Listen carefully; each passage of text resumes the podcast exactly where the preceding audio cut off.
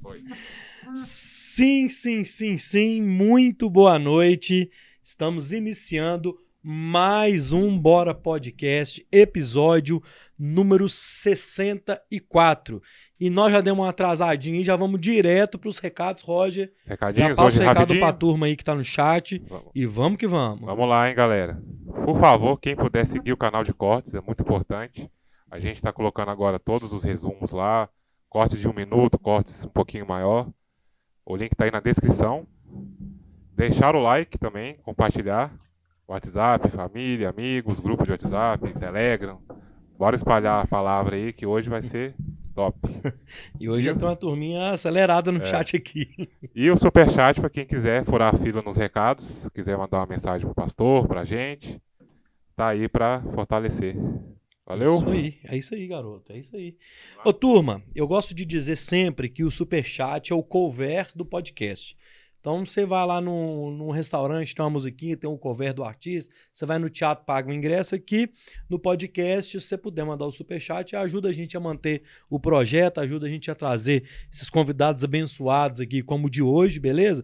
Então, se você está no celular, no canto inferior direito tem um cifrão, você clica lá e doa a partir de 99 centavos até o valor que você quiser. A partir de dois reais você consegue mandar uma mensagem pra gente. Pode mandar uma pergunta pro pastor, pode mandar uma mensagem me xingando, pode mandar uma mensagem do coração, pode mandar uma bênção, um- qualquer coisa Ah, que você pede quiser pro povo mandar. não me xingar hoje não, por favor. Não viu? pode xingar o, o pastor.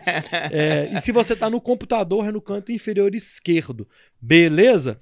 Quem tá aqui no chat pode mandar suas perguntas. Nós vamos ler as perguntas do chat. E eu já vou mandando um abraço aqui pro Rogério Oliveira, que tá com a gente presente aí. Boa noite, Rogerão. Dridri Triginelli tá aqui presente, é, falando aqui que já mexeu muito com esses pastores aí quando pequeno. Rogério Carlos mandou aqui boa noite, bênçãos hoje. É, Roberto Andrade, Felipe Triginelli, Iago Vaz. Então, assim, galera, manda suas mensagens, manda sua pergunta. Quem puder mandar é, superchat, a gente agradece. O Bora Podcast, então, vai começar com o pastor Pedro Daniel. Boa noite, bem-vindo, cara. Boa noite, Luiz. É Roger, né, meu querido? Roger. Boa noite, Roger. Boa noite a todos que estão nos assistindo ou nos ouvindo, né? É, exato. Vai pro Spotify. vai é. pro Spotify, vai, então vai estar nos ouvindo, né? É. Enfim, muito obrigado pelo carinho, né? Tô vendo você mexendo aí com o Adriano Triginelli, Felipe. Fui criado na casa desses dois. Eles me bateram muito, viu? Mas eu perdoo eles, tá? Que agora eu sou É. crente, né? A gente converteu. E aí a gente perdoa os irmãos, né? Mas O- um abraço a todos. Obrigado pelo carinho, O viu, Felipe gente? tá mandando aqui, ó. Ô, Luiz, manda um beijo pra esse garotinho aí. Ele nem deve lembrar que a gente, da gente mais. Da dona Reni. Lógico Manda um beijo pra ele. Essa é a primeira coisa que você falou foi da dona Reni. Foi né? da dona Reni, porque ela era brava, ela tinha um cabelo vermelho, jogava muito buraco, e ela tinha um revólver, sabe? Ah, é? A, a história que eu lembro da Reni é que ela tinha um revólver. E, e o Felipe ficava pegando o revólver pra amedrontar a gente. Mentira. É, o Felipe era terrível. Isso era um perigo, velho. Não, perigaço, né? Mas ele, não- ele não botava as balas, não. Ela ficava dentro da sacolinha de couro, eu lembro de tudo, irmão. É mesmo? Eu, eu, era, eu tinha o quê? Oito anos, sete, nove, lá no Cara, no dia que eu coloquei que você ia vir, os meninos já mandaram. Nós conhecemos Pedrinho demais e tudo. Que legal. Tem velho. muitos anos que alguém não me chama de Pedrinho. É, é, é- é realmente só amigos de infância, né? É, é. Um abraço. Fiquei muito feliz de saber que eles estão bem. Que legal. Bom, dá bem demais. Então, galera, vamos lá. O Bora Podcast de hoje é um oferecimento do Voi Aqui. Você quer comprar passagem aérea, corporativa, hotelaria, aluguel de automóveis, manda um e-mail para contato arroba voiaqui.com.br, contato arroba voiaqui.com.br. Mandar também um abraço para a galera da Itaus, www.itaus.com.br, www.itaus.com.br, que mandou esse boné verde aqui pra gente, maravilhoso. E aí o Roger vai fazer a enquete. Roger, a enquete do dia é o seguinte: Pastor vai ganhar o boné ou Bora Podcast vai ficar com o boné pra ele? Essa que é a enquete. É? É, e eu vou aproveitar que tem uns haters aí, ó, e eles vão votar a favor do Bora. Pode ser que hoje seja a primeira vez que a gente Não é possível. O que eu tenho que fazer pra ganhar isso aí? Tor- pediu voto no chat. Pedir meu voto? filho, é. Então, por favor, gente. Eu tô precisando tampar meus cabelos louros. Então coloca aí no chat, Roger, a enquete que a gente coloca. Pastor ganha o boné ou o boné fica com o Bora Podcast. Mandar também um abraço pra galera da Santives, é a única revendedora autorizada Itaus XG pra cima. Então você que tá aí mais gordinho igual a turma aqui, ó, a turma eu, né? Quer comprar Itaú CG é no site www.santives.com.br. E o mais legal de tudo é que nos dois sites, tanto da Itaus quanto da Santives, os seguidores do Bora Podcast têm 10% de desconto. Então só colocou o cupom BORA10. Então entrou no site, botou o cupom BORA10, ganha 10% de desconto, beleza? Então faz a enquete aí, ó. Vou deixar aqui só pro Pedro ficar na expectativa. Já tô namorando. De, de, de querer. Deixa eu até tirar essa garrafa pra eu ver ele melhor. Ô Pedro, obrigado, cara, pelo aceitar o convite. Bem-vindo. E eu queria começar o seguinte. É... O pessoal fala que você é polêmico. Mas eu acho que não é polêmico. Você é jovem, cara. Você falou que a sua idade. Você é muito mais novo do que eu. Você deve ser. O Triginelli, o Felipe, deve ter uns 34. Uns 35. Eu tenho 31. Você é muito novo, cara. E de onde que veio o, fi, o, o Pedro é, pastor, cara? Eu queria que você contasse essa história. Porque é você, muito você loucura, né? Porque assim, é, eu brinco que Deus tem um senso de humor incrível, né? Porque acreditar em mim, investir em mim, tem que estar muito animado. Mas eu era muito louco, cara. Usava muita droga, bebia muito, fazia muita farra. Tinha um pagode aqui, ó, do lado aqui, ó. Que era na pizzaria aqui. Eu ia o muito. Pizzabal, ué. No- É, já fui muito nesse pagode aqui. Mentira. Já.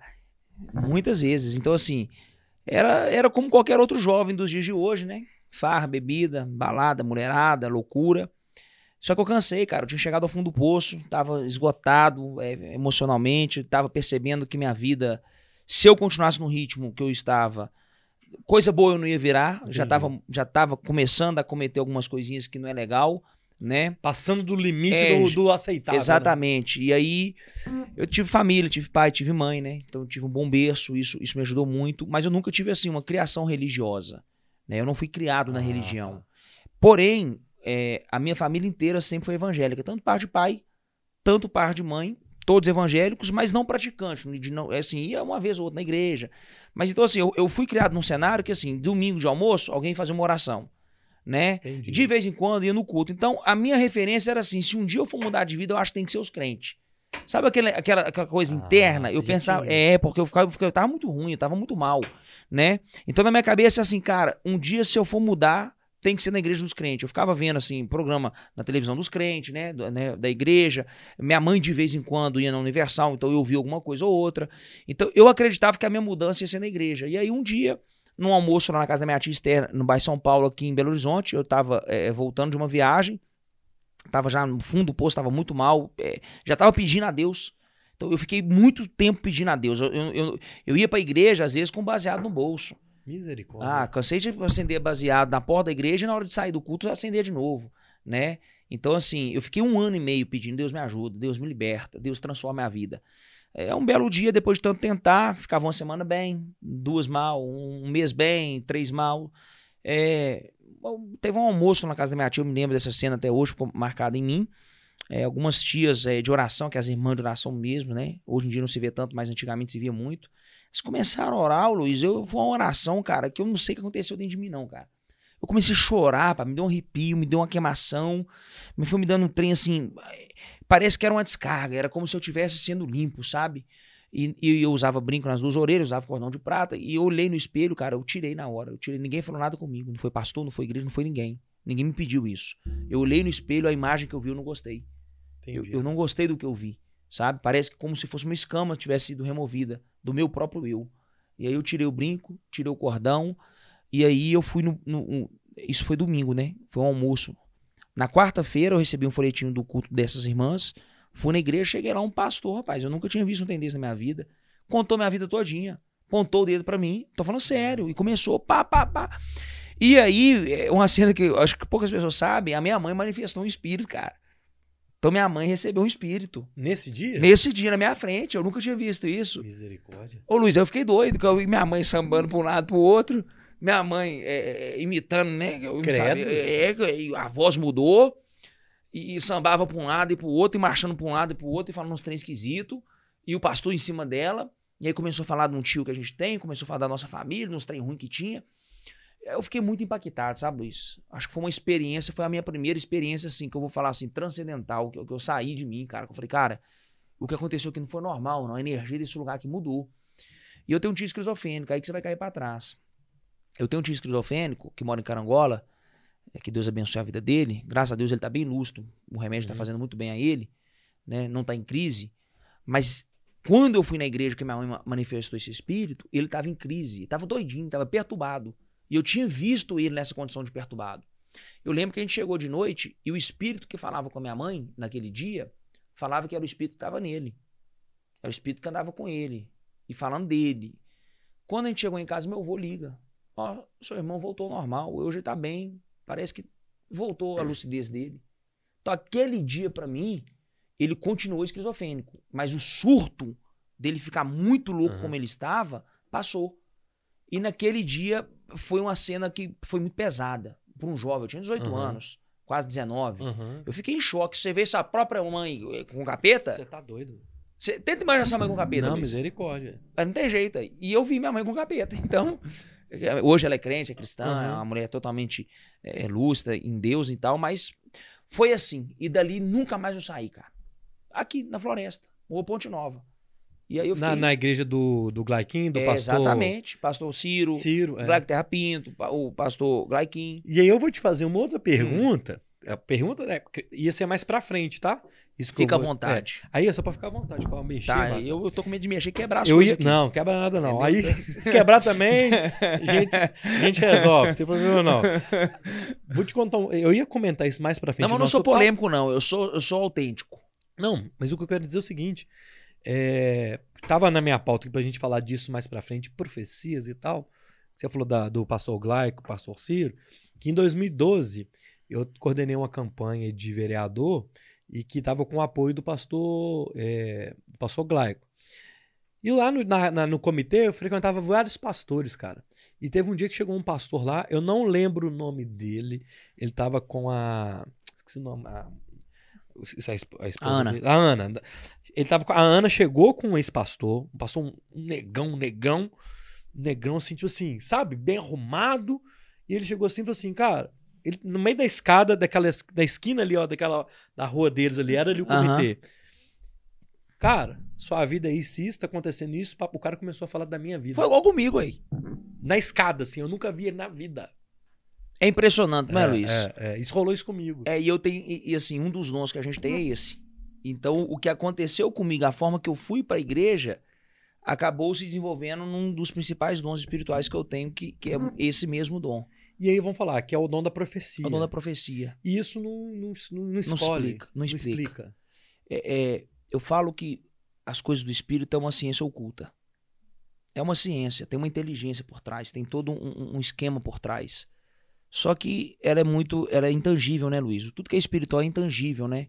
É, é difícil decifrar, né? É difícil qualificar essas coisas, porque é espírito, não é matéria, não tem, não tem como você mensurar isso. Mas a profecia é um negócio muito doido, cara. Eu já vi de perto. Eu, eu não, então assim, eu não fui criado na religião. Eu não acredito também em qualquer coisa, sabe, Luiz? Tem muito charlatão, tem muito bandido, É, é. tem muito safado, tem muita gente que usa o dom pra tomar dinheiro dos outros, entendeu? Que Tem é muita- pior ainda. que é né? pior ainda, né? Que, que às vezes, e às vezes é o dom mesmo, É, às vezes o cara tem um dom, É. né? A Bíblia vai dizer que o dom é irrevogável. Então, quem tem dom tem, quem canta canta, né? Quem joga joga, quem prega prega, né? Mas assim, é- é, o dom da profecia é real. E a Bíblia vai dizer que ele serve para três coisas, Luiz: para consolar, para edificar e para confrontar. Então, quando, quando uma profecia vem, ou ela edifica, o que é edificar? Trazer assim, você está no caminho certo, ou então vai por esse caminho que vai te ajudar, né? É, eu acho que, que os anjos de Deus e o Espírito de Deus está aí para nos servir, né? Para nos ajudar. Eu acredito nessas coisas, né? Eu vivo isso, né? A minha mãe, ela tem dom, velho.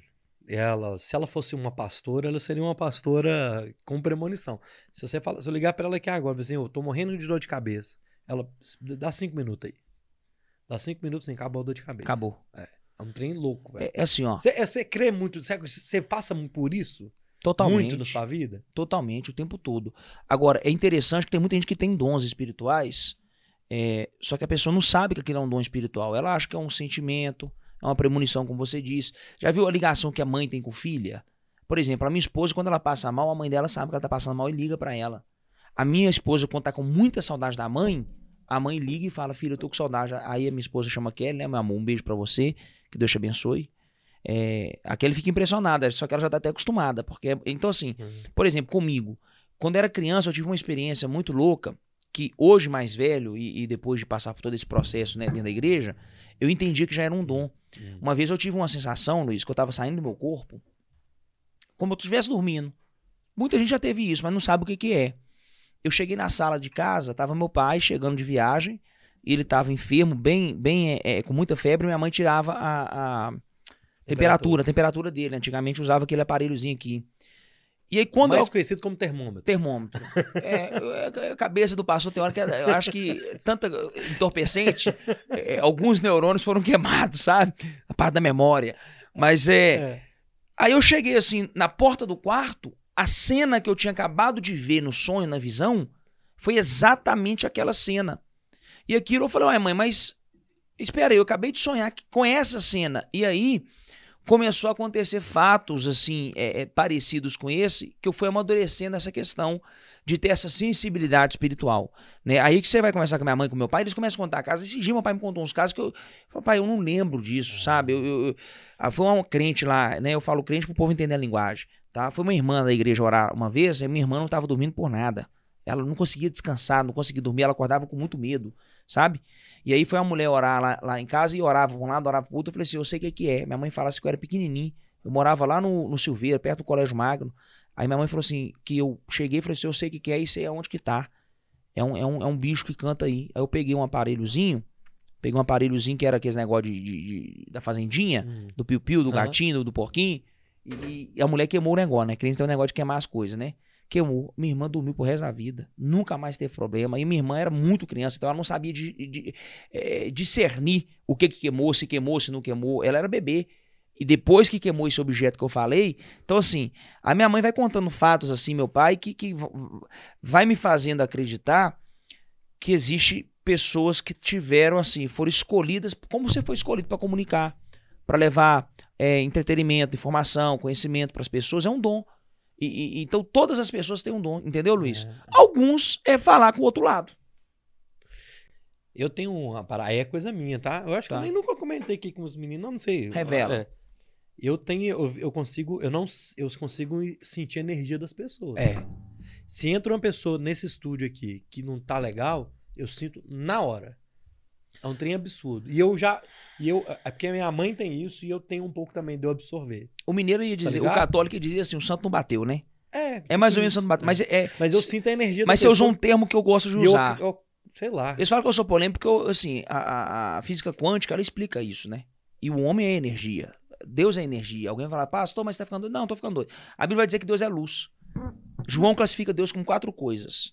Que Deus é fogo, Deus é justiça, Deus é, é- é amor e Deus é luz. E o que, que luz é? Nada mais do que energia Uhum. nada mais do que energia. Então, é, o mundo é feito de energia. Essa televisão tá ligada porque tem uma energia. Esse microfone tá passando o som para quem tá em casa porque tem uma energia. E o ser humano também, ele tá carregado ou de boas Uhum. ou de péssimas e, e- e energias super negativas, né? Alguém pode levar isso pro lado espiritual, que eu também tenho. Aí a Bíblia vai falar, ô Luiz, que nós, no nosso mundo, a gente chama de discernimento de espírito. É um dom de discernir. A minha esposa, por exemplo, é difícil ela errar uma pessoa. Se ela falar assim, ó, fulano não presta não, viu? Você também tem esse negócio? Eu erro muito, sabe? Eu não erro, não, bicho. Eu já, assim, a, a, a idade, da- né, e as porradas, e, as- e a- os traumas, feridas, você vai errando menos, né? É. Mas eu já errei demais, eu errava demais. Se não fosse a minha esposa na minha vida, eu tava errando até hoje. Então, aquele, se ela bater o olho e falar assim, amor, não gostei, não fui com a cara, tem um trem Pode ali. saber, é. Não, você conta seis meses, um ano, vai vir um trem É aí, vai vir uma bomba. É. Você pode esperar. Pode você tem isso também. Tem. Pode, É, pode é, é um dom, é uma sensibilidade que você Ah. tem, Você né? É um trem maluco, velho. um É muito doido. doido isso, né? E aí tá, o jovem Pedrinho lá, tal, tal, tal, rolou a questão do, do você foi na igreja. Mas quando que foi? Estava com 18 para 19 anos, pelo que eu entendi. Sim, isso. Como que você foi para a questão do Pastoral. pastoreio? É, Então não sei vamos se lá. você fez teologia. Como é que é? Qual que foi o próximo passo? O próximo passo foi que eu, eu descobria, tudo na minha vida foi muito louco, sabe, Luiz? É, a minha mãe ia para um culto e começava a me chamar. E eu ia pro- com ela. Eu não sabia o que, que era culto, o que, que era estudo, o que, que era ensino. Na minha cabeça é, eu preciso ir para algum lugar para não fumar maconha. Na minha cabeça, é qualquer lugar que minha mãe me chamar, que é da igreja, eu vou. Eu ia sem querer ir, eu ia cansado, eu ia com fome para não ficar pensando coisa errada. Quando eu fui, uma, eu fui ensinar um culto, só que parecia, eu falei assim, ó, gente, não teve música, não teve banda, não teve nada.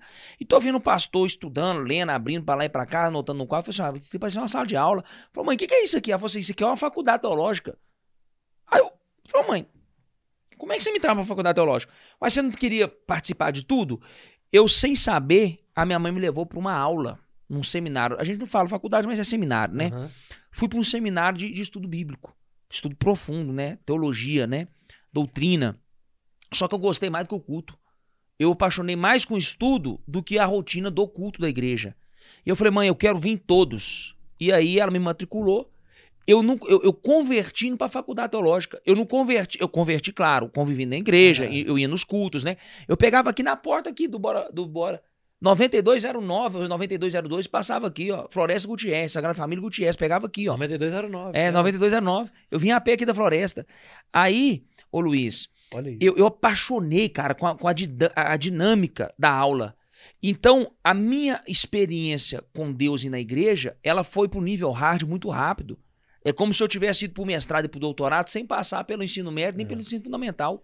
Você Fez tá a entendendo? categoria de base, não, né? Eu não fiz a categoria de base, eu descobri eu no, no, no, Itatiaia, na Copa Itatiaia. Entendeu? foi direto, é. Eu fui direto. E aí, quando eu ia conversar com as pessoas, eu acho que pelo conhecimento teológico que eu adquiri e o dom da comunicação, é, é- aí é dom. Aí é dom. Eu sempre fui um bom comunicador, assim, né? De falar, de Uhum. conversar, de desenrolar, né? As ideias, como a gente fala. E aí, todo assunto que tinha na turma, eu enfiava a Bíblia. Igual aqui, sem querer, eu já soltei umas três. Eu ia falando de Bíblia, só que aí o povo ficava vidrado. Aí lá na igreja, o povo tava falando, você tava falando, não, você tá falando errado, irmão. Aí eu comecei a corrigir os crentes. Não, irmão, eu estudei, eu fui lá na aula, o pastor ensinou assim. E aí eu abri o texto e tal. Quando eu fui ver, em três anos de crente, três anos de convertido, eu, eu já estava estudando e convivendo num ambiente muito profundo, muito à frente da minha idade e até de quem estava lá há 5, 10 anos, porque muita gente Uhum. vai, é converte, mas não estuda. O cara não lê a Bíblia, não lê um livro, não faz teologia. E eu, sem querer, por obra divina, eu caí de paraquedas com a minha mãe dentro da faculdade. E aí, Luiz, só para resumir essa parte, para você entender quando começou de fato, pastor Pedro. Eu, eu tava assim, clube, eu tentei jogar futebol, né? Saí de casa com 14 Os anos. meninos me falaram. É, voltei com 21, mas era bom, irmão. Bom assim, bom pé dos ruins Aham. né? Pé dos bons é, já era normal. Mas assim, é, é, o que aconteceu? Eu com 21 anos, eu voltei para Belo Horizonte, tava sem clube, me matriculei no SESEC. SESEC era aqui na floresta também, engraçado, minha vida passou pela floresta. Pois é, cara. É, e eu fui fazer SESEC. E aí um pastor que tinha um culto de, da, da tarde, esses cultos assim, que dá 30 pessoas, 50 pessoas, um culto menor, mas de oração, de, de, né, de, de enfim, de cura, ele começou a me pedir ajuda. Aí teve um dia que ele atrasou. Você pode pregar no meu lugar? Eu falei, posso. Rapaz, quando eu cheguei lá, eu não sei o que me deu, Luiz.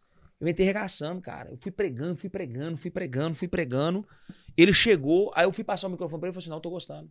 Quando acabou o culto, ele falou assim: a partir de agora, eu só oro pelos milagres, que era um culto de milagre, né? Hum. Eu só oro pela parte espiritual, mas quem vai pregar é você. Eu gostei de você pregando, você prega mais do que eu.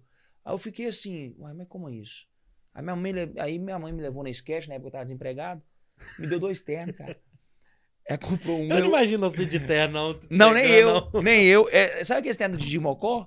Que, que é uma sombreira assim, ó? Ombreira, é. O que tecido nem mexe. Pensa não tem grosso, duro.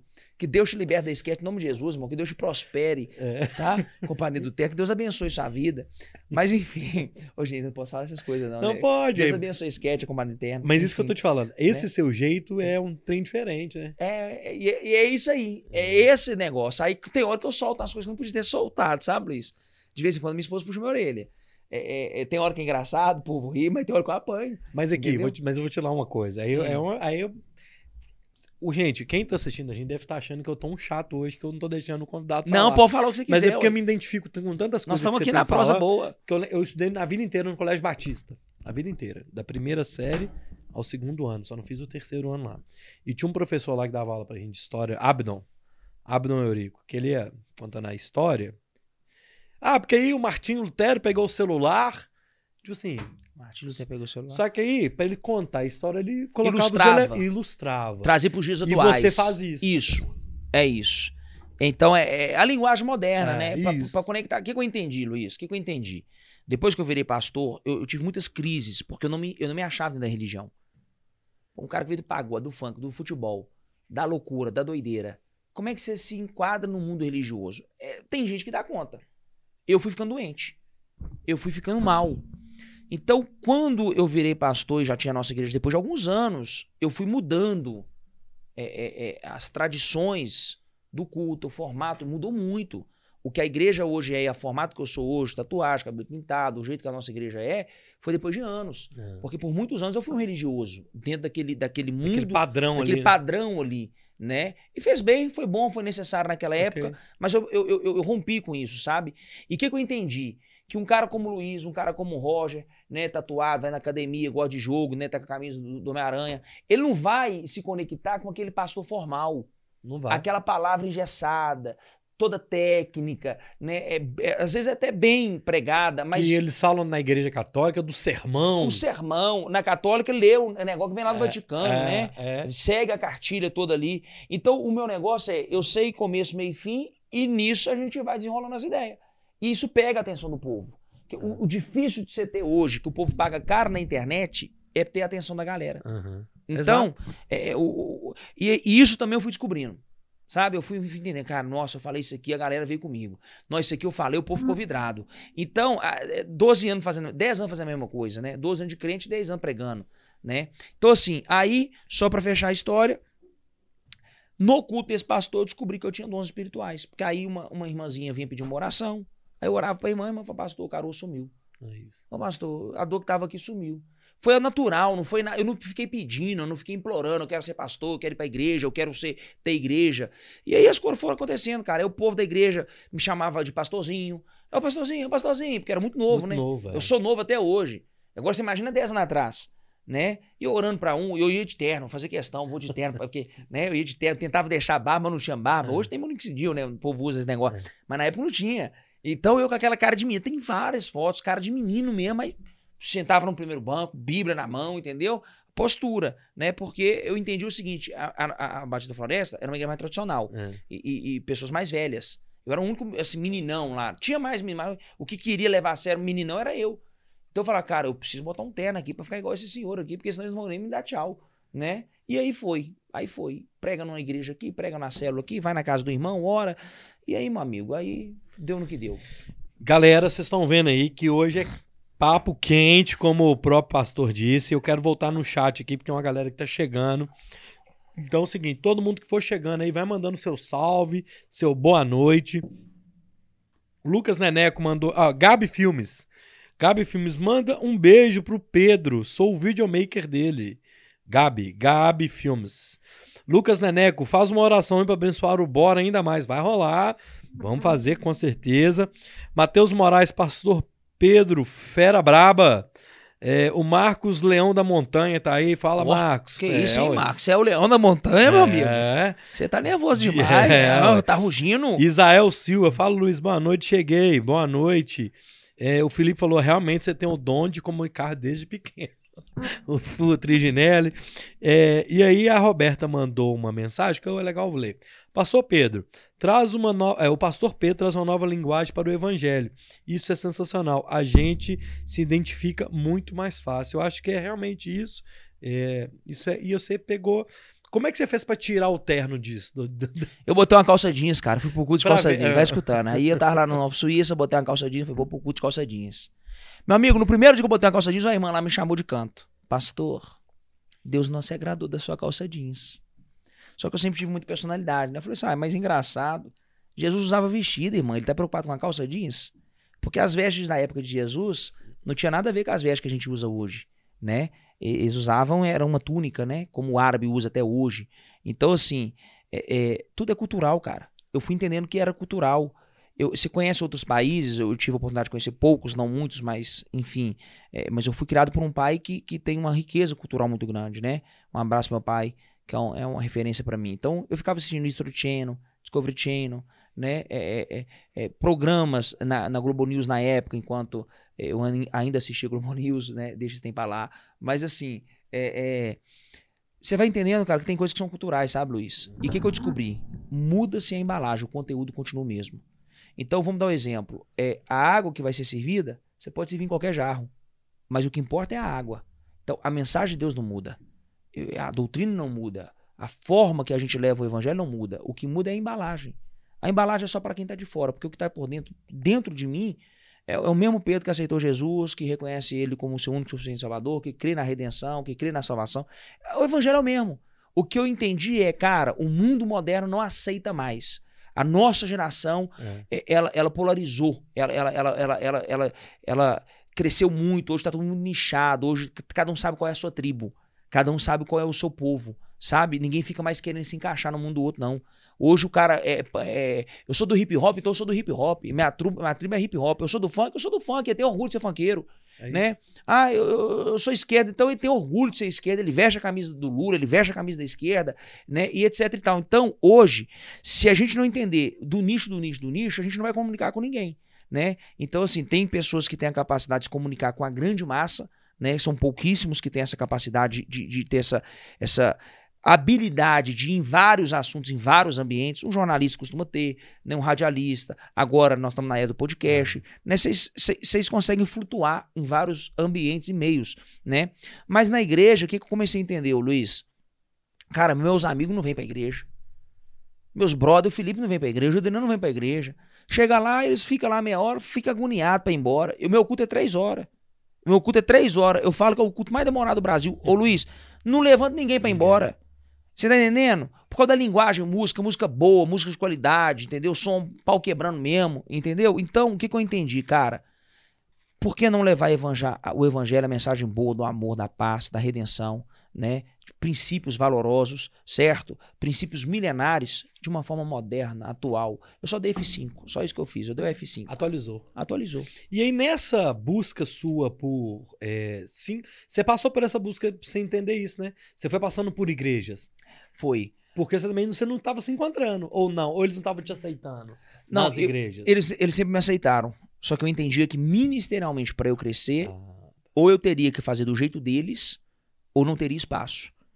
Em respeito e gratidão à igreja que eu era, eu só tive uma igreja, eu só tive um pastor é, é, local. Hoje eu tenho pastores amigos que me ajudam, que cuidam de mim e tal, mas é, eu só tive uma igreja, Igreja Batista da Floresta. Quando eu saí de lá, que eu me desliguei de lá... Pastor Ciro. Pastor Ciro. Aí eu, vi, eu, visitei outras, né? Eu visitei várias igrejas em Belo Horizonte, fora de Belo Horizonte, visito até hoje. Hoje mesmo fui é, é. É, em uma outra, outra igreja, né? Batista Lagoinha Vila da Serra, Pastor Lucas Gonzalez, enfim. É, é, e aí eu comecei a ver, cara, eu, eu fiquei em choque quando eu fui para São Paulo, Luiz. Cheguei nas igrejas tudo preta, cara, cheio de luz, cheio de, de brilho, povo pulando, povo gritando, uma, outra, uma outra atmosfera. Eu falei, cara, eu vou levar isso pra Belo Horizonte. É isso. Sabe? Eu falei, eu vou levar isso pra BH, cara. Aí eu comecei. E, e, e foi um choque. Eu perdi minha igreja inteira. Que eu cheguei revolucionando a coisa.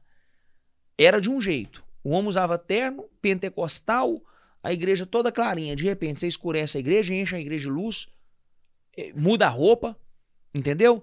Claro que foi um processo, mas eu acredito que na vida, Luiz, todos nós a gente está se descobrindo. Todos nós, é, é. né? É óbvio que chega uma hora da vida que você vai errar menos, você já se conhece, tem um autoconhecimento profundo. Eu fui pro coach, então eu, é, né, a, a, o coach me ajudou a ter um autoconhecimento do Pedro. É, eu comecei a entender qual é o perfil das pessoas que eu conseguiria ser influência na vida delas. Né? Hoje eu não perco tempo, com, dependendo da pessoa, eu não perco tempo. Não porque eu não amo ela, porque eu não quero bem dela, é porque eu prefiro indicar ela uma outra igreja, um outro pastor, que ela vai se adaptar muito melhor do que eu ficar lá e eu sei que ela não vai, ela não vai me engolir, ela não vai aceitar o jeito de ser, porque ela é, talvez ela é formal, talvez ela é metódica. Certo? Então, é, eu comecei a fazer uma leitura além do espiritual. Sabe? O que eu acho que falta para muita igreja nos dias de hoje, para muitos pastores, é entender. O homem não é corpo, alma e espírito. A igreja prega que o, né, grande parte, que a gente, tem a dicotomia e tem a tricotomia. Grande parte que é a tricotomia. O que, que a gente chama de tricotomia, Luiz? Corpo, alma e espírito. Então, se eu tenho um corpo, eu tenho cinco sentidos facultativos, meu amigo.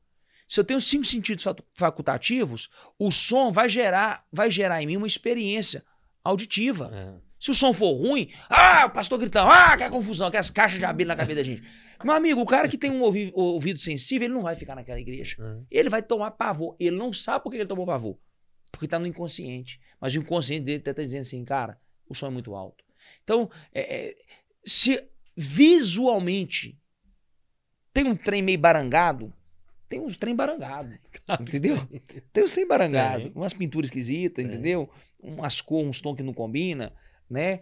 E você vai olhando as plantas de plástico, aí você vai, você vai, você sabe? Aí você olha assim e fala assim, cara, tem um trem que não tá legal. Aí o que acontece?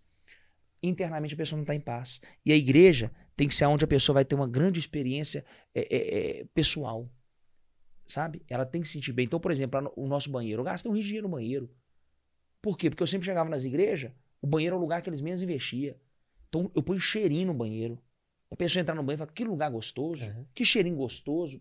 O cheiro passa a sensação de limpeza, de lugar que acabou de passar o alvejante, né? É, é, lá no banheiro das mulheres, Luiz, eu vendendo meu peixe, é, tem uma caixa com absorvente, cotonete. Cara, numa igreja. Isso é carinho, você tá é recebendo. Carinho, é, é, cuidado. É cuidado. É né? A mulher chega do serviço, talvez ela esqueceu o absorvente, esqueceu o fio dental, esqueceu a pasta de dente, chegou num culto, às vezes ficou o dia inteiro na rua né? Então, a gente foi trazendo para o nosso dia a dia da igreja experiências que vão além do espiritual, né? É, experiências é, comuns. Você vai no shopping, você gosta do ambiente do shopping, o piso é bonito, as lojas são bonitas, o ar-condicionado gostoso. O banheiro é limpinho. Banheiro... Então é simples. É, acho que isso é muito simples, sabe? E tem gente que para ele isso é muito complicado. Mas eu acho que não sei se é educação, se é formação, se é... eu não sei de onde que vem ah. isso, mas é assim que eu enxergo. E, e, e, aí, como que nasceu a Boas Novas? Como que você chegou nela? Como que foi é, ô, ô, Luiz, pensado? Eu, eu, eu, eu fui empurrado. E que nome maravilhoso, inclusive, né? Então, o nome mudou também, que o nome era muito doido. É, o nome era Igreja Internacional das Boas Novas. Porque na época eu era muito neopentecostal, muito pentecostal. Desculpa, tem alguma vez, tem alguma coisa a ver de você ter conhecido o pessoal da Bola de Neve e tal, que a Bola de Neve foi a primeira que chegou assim meio Isso, diferentona. Eu, eu acho que gente, eu acho, esse dia eu falei com o Fabiano Zetel, que é pastor da, da, da, Bola de Neve aqui de Belo Horizonte, Buritis. Que foi a primeira diferentona, assim. Foi, é. foi. É, eles foram pioneiros no Brasil. É. Pode ser que tenha uma outra, mas relevante é. de peso foi a Bola de Neve. Sim. O que eu vivo hoje, eu devo muito à Bola de Neve. Até o nome, né? Sabe? Bola de Neve, a prancha, você chegava na igreja, tinha uma prancha como púlpito. E até hoje é a tradição deles, né? Bola de neve que se presta, tem que ter uma, uma prancha ali no púlpito.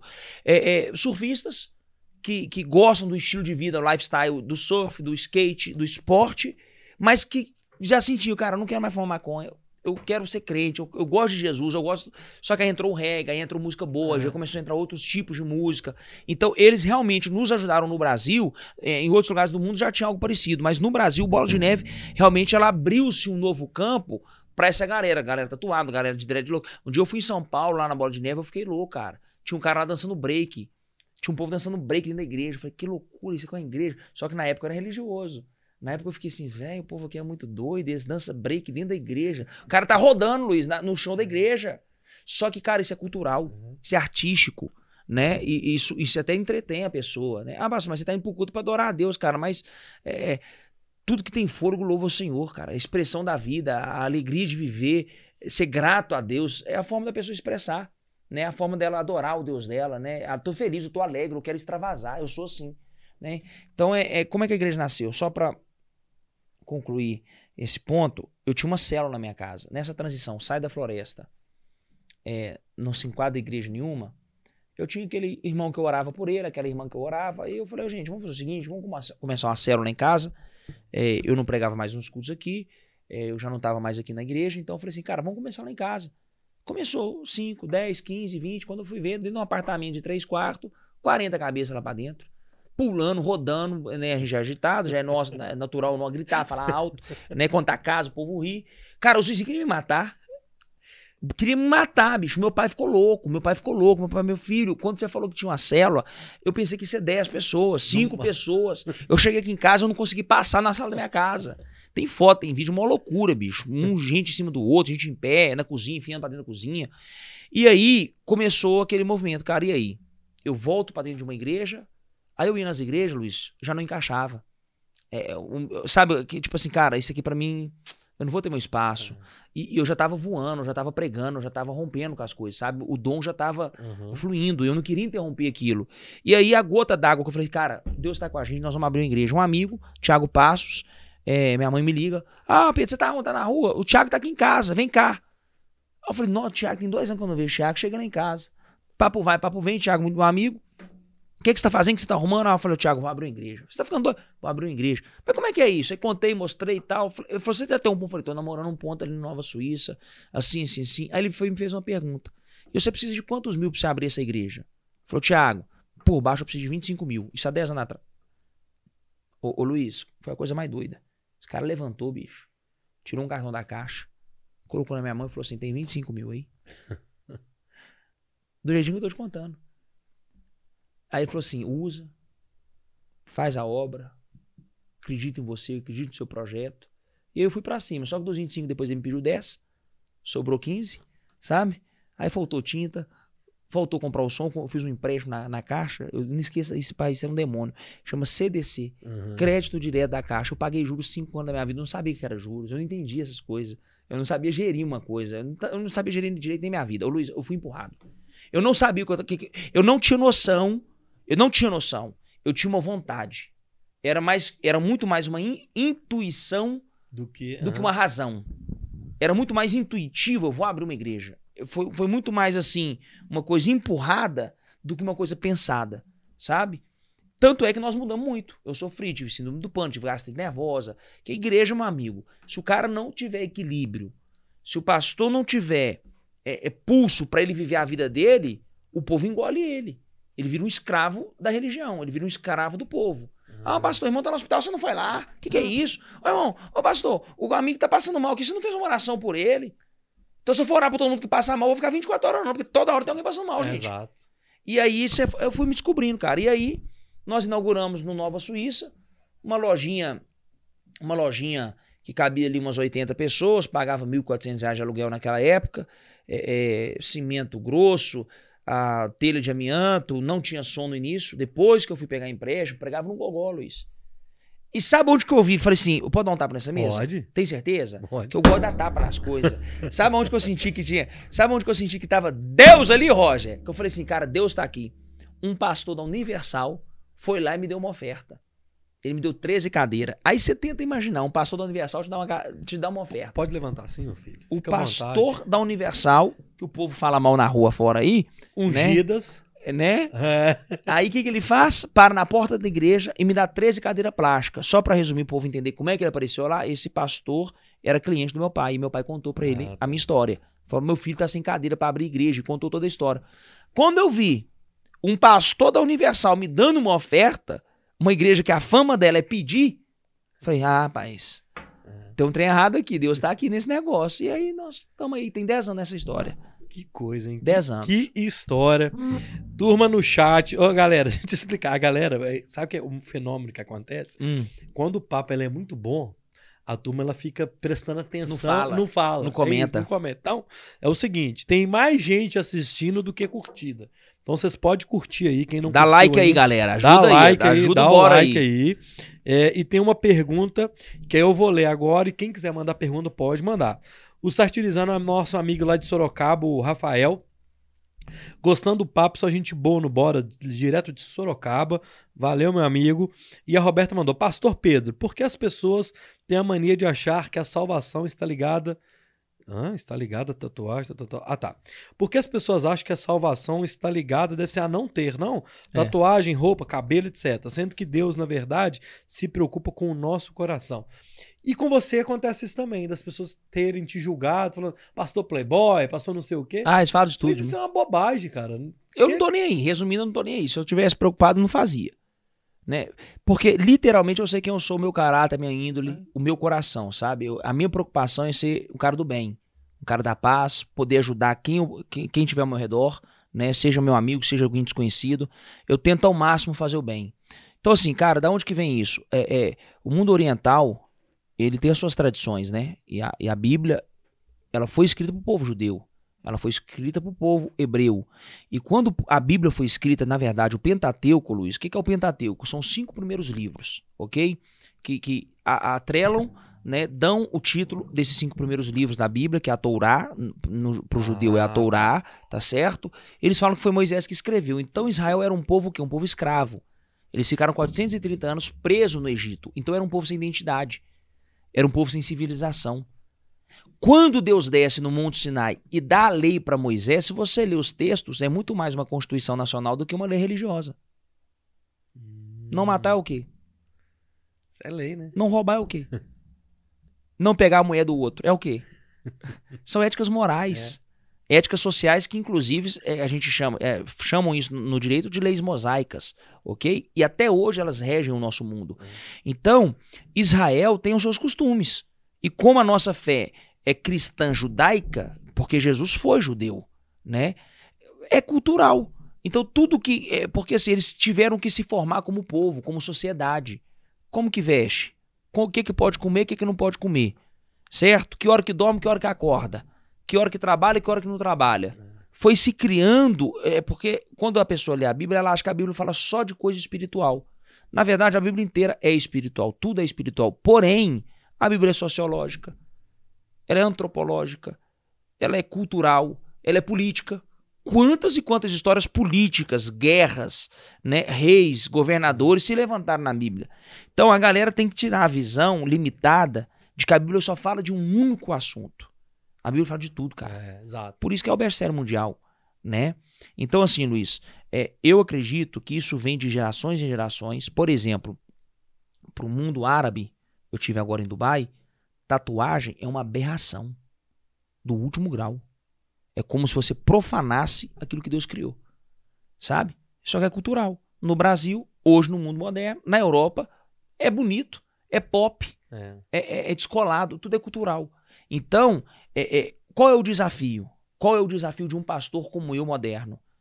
Ah, porque a linha do que é cultural é tradição de um povo e o que, que é bíblico e espiritual, ela é tênue. Eu posso errar, para errar é, é um passo para lá sabe? Porque é, tudo é muito assim. Então, tatuagem, tatuagem, veste, é, são coisas que toda sociedade ela tem um padrão. No Brasil, por exemplo, o Brasil parece que não, mas o Brasil é um país conservador. Demais. É um país conservador. Tem as minorias que não são conservadoras? Tem. Mas tanto é que o nome já diz: minorias. Né? Na grande massa, por isso que o presidente que está hoje foi eleito por causa do povo conservador qual dos cristãos conservador. Então, eu acho que vem de muita tradição, de muita cultura. E aí, qual que é o nosso problema, Luiz? O povo é efeito manada, ninguém pensa. As pessoas não pensam, o líder religioso não pensa, ele só. Por, por que eu estou falando isso? Porque eu fiz isso por muitos anos. Eu só repeti o que me ensinaram. Eu não questionei. Eu não questionei, mas por que, que ele está certo? Mas por que, que isso tem que ser a verdade? Por que, do jeito que ele me ensinou é o único jeito que. E eu te falei, quando você sai da caverna, daquele quadradinho e você vê que tem vida e que tem um tanto de outra coisa legal e bacana e da paz e do bem em outros mundos, de outras formas, você começa a repensar. Espera aí, cara. Será que não é um exagero? Será que isso não é apenas a forma de um povo, de uma tribo pensar? E aí você começa a, a se abrir para um novo mundo. E eu acho né? legal que nas suas pregações, nos seus cultos, você até fala algumas vezes, tipo assim, peraí, não, mas vamos trocar aqui, porque essa mesma passagem tem uma outra, uma outra escrita, por exemplo. Você consegue. Você, acho que acho que uma. Não sei se tem a ver. Se você fez esse estudo durante a, a estada na escola teológica lá, você também pegar vários tipos de, de texto, porque o texto ele é. pode, pode ter sido escrito de eu várias eu, eu brinco muito, Luiz. Você mostra até dois, dois tipos de texto. É, tá? eu sei que eu brinco muito. Tem pregador que não É. sabe nem interpretar um texto e quer pregar. Pois é. O básico do português é a interpretação de texto. Lembra que na- no português tinha interpretação de texto? Então, a Bíblia é um livro, cara. Então, eu não posso pegar um versículo isolado sem entender o contexto. é. A gente brinca no meio evangélico, entre os pastores, que texto sem contexto é pretexto para uma heresia. Um texto sem um contexto não existe. Então, o que, que falta hoje para a galera? A capacidade de fazer síntese, resumo, certo? Eu vou ler aqui 20 páginas, me resume isso numa frase. É uma capacidade. É. Eu vou ler um livro inteiro, me resume isso em uma hora. Então eu vou pegar os pontos principais e primordiais que o autor quis passar, certo? Os mais relevantes que eu entendi e vou aplicar isso. Então o que está faltando hoje para a galera é, é- é entender época, cultura. Por exemplo, tem coisa que o apóstolo Paulo falou pro judeu. Pro judeu, especificamente pro judeu. Tem coisa que ele falou pro gentio. Nós somos gentio, no caso, tá? Porque nós não somos família judaica. Aham. Então, quem não é judeu é gentio. Na Bíblia, a linguagem é essa. Então eu tenho que saber o que que, o que, que Moisés falou pro sacerdote. Tem coisa, tem lei, são 613 mandamentos do judeu. 613. É, 365 são afirmações que você deve fazer e 248 são proibições. Certo? Então, é, é, o que que acontece? Moisés tem coisa que ele falou dentro desse 613 que era só pro sacerdote. Então não é 613 para todo mundo, porque do 613, alguma parte do 613, eu não me lembro agora o número exato, é só para quem era sacerdote. Trabalhava e tinha um ofício religioso, ponto. Então era um mandamento, por exemplo, ritual de lavagem de um sacerdote. O seu ritual de lavagem é um, do sacerdote era outro. Então você não podia querer praticar o que o cara praticava. Então o que falta para a galera é um conhecimento mais amplo, sabe? É, é ler, é ter interesse e pensar. Eu, eu sou um provocador disso, Luiz. Eu, eu acho que por isso que pessoas inteligentes, sensatas frequentam lá o nosso ambiente, né? a nossa igreja, no caso. Porque eu, eu, eu te deixo livre para pensar, eu te instigo a pensar. Eu coloco interrogação na cabeça da pessoa. Eu não, eu não obrigo a ela e nem faço ela acreditar no que eu acredito. Eu respeito o que ela uhum. pensa. Na verdade, eu quero o que ela pensa. Sabe? Eu quero que ela reflita. Porque se eu tenho um trauma na vida da igreja, se, se, tem alguma coisa que a religião me trouxe trauma, é nego acreditar o que, que você deve ou não fazer, porque ele acredita naquilo. Uhum. Mas espere, por quê? Por qual motivo? Qual a motivação? Porque tá, porque é assim, é assim como, irmão. Então, o efeito manada tem que acabar. Né? O que é efeito manada, gente? É quando estoura uma boiada e todo mundo compra tudo quanto é lado.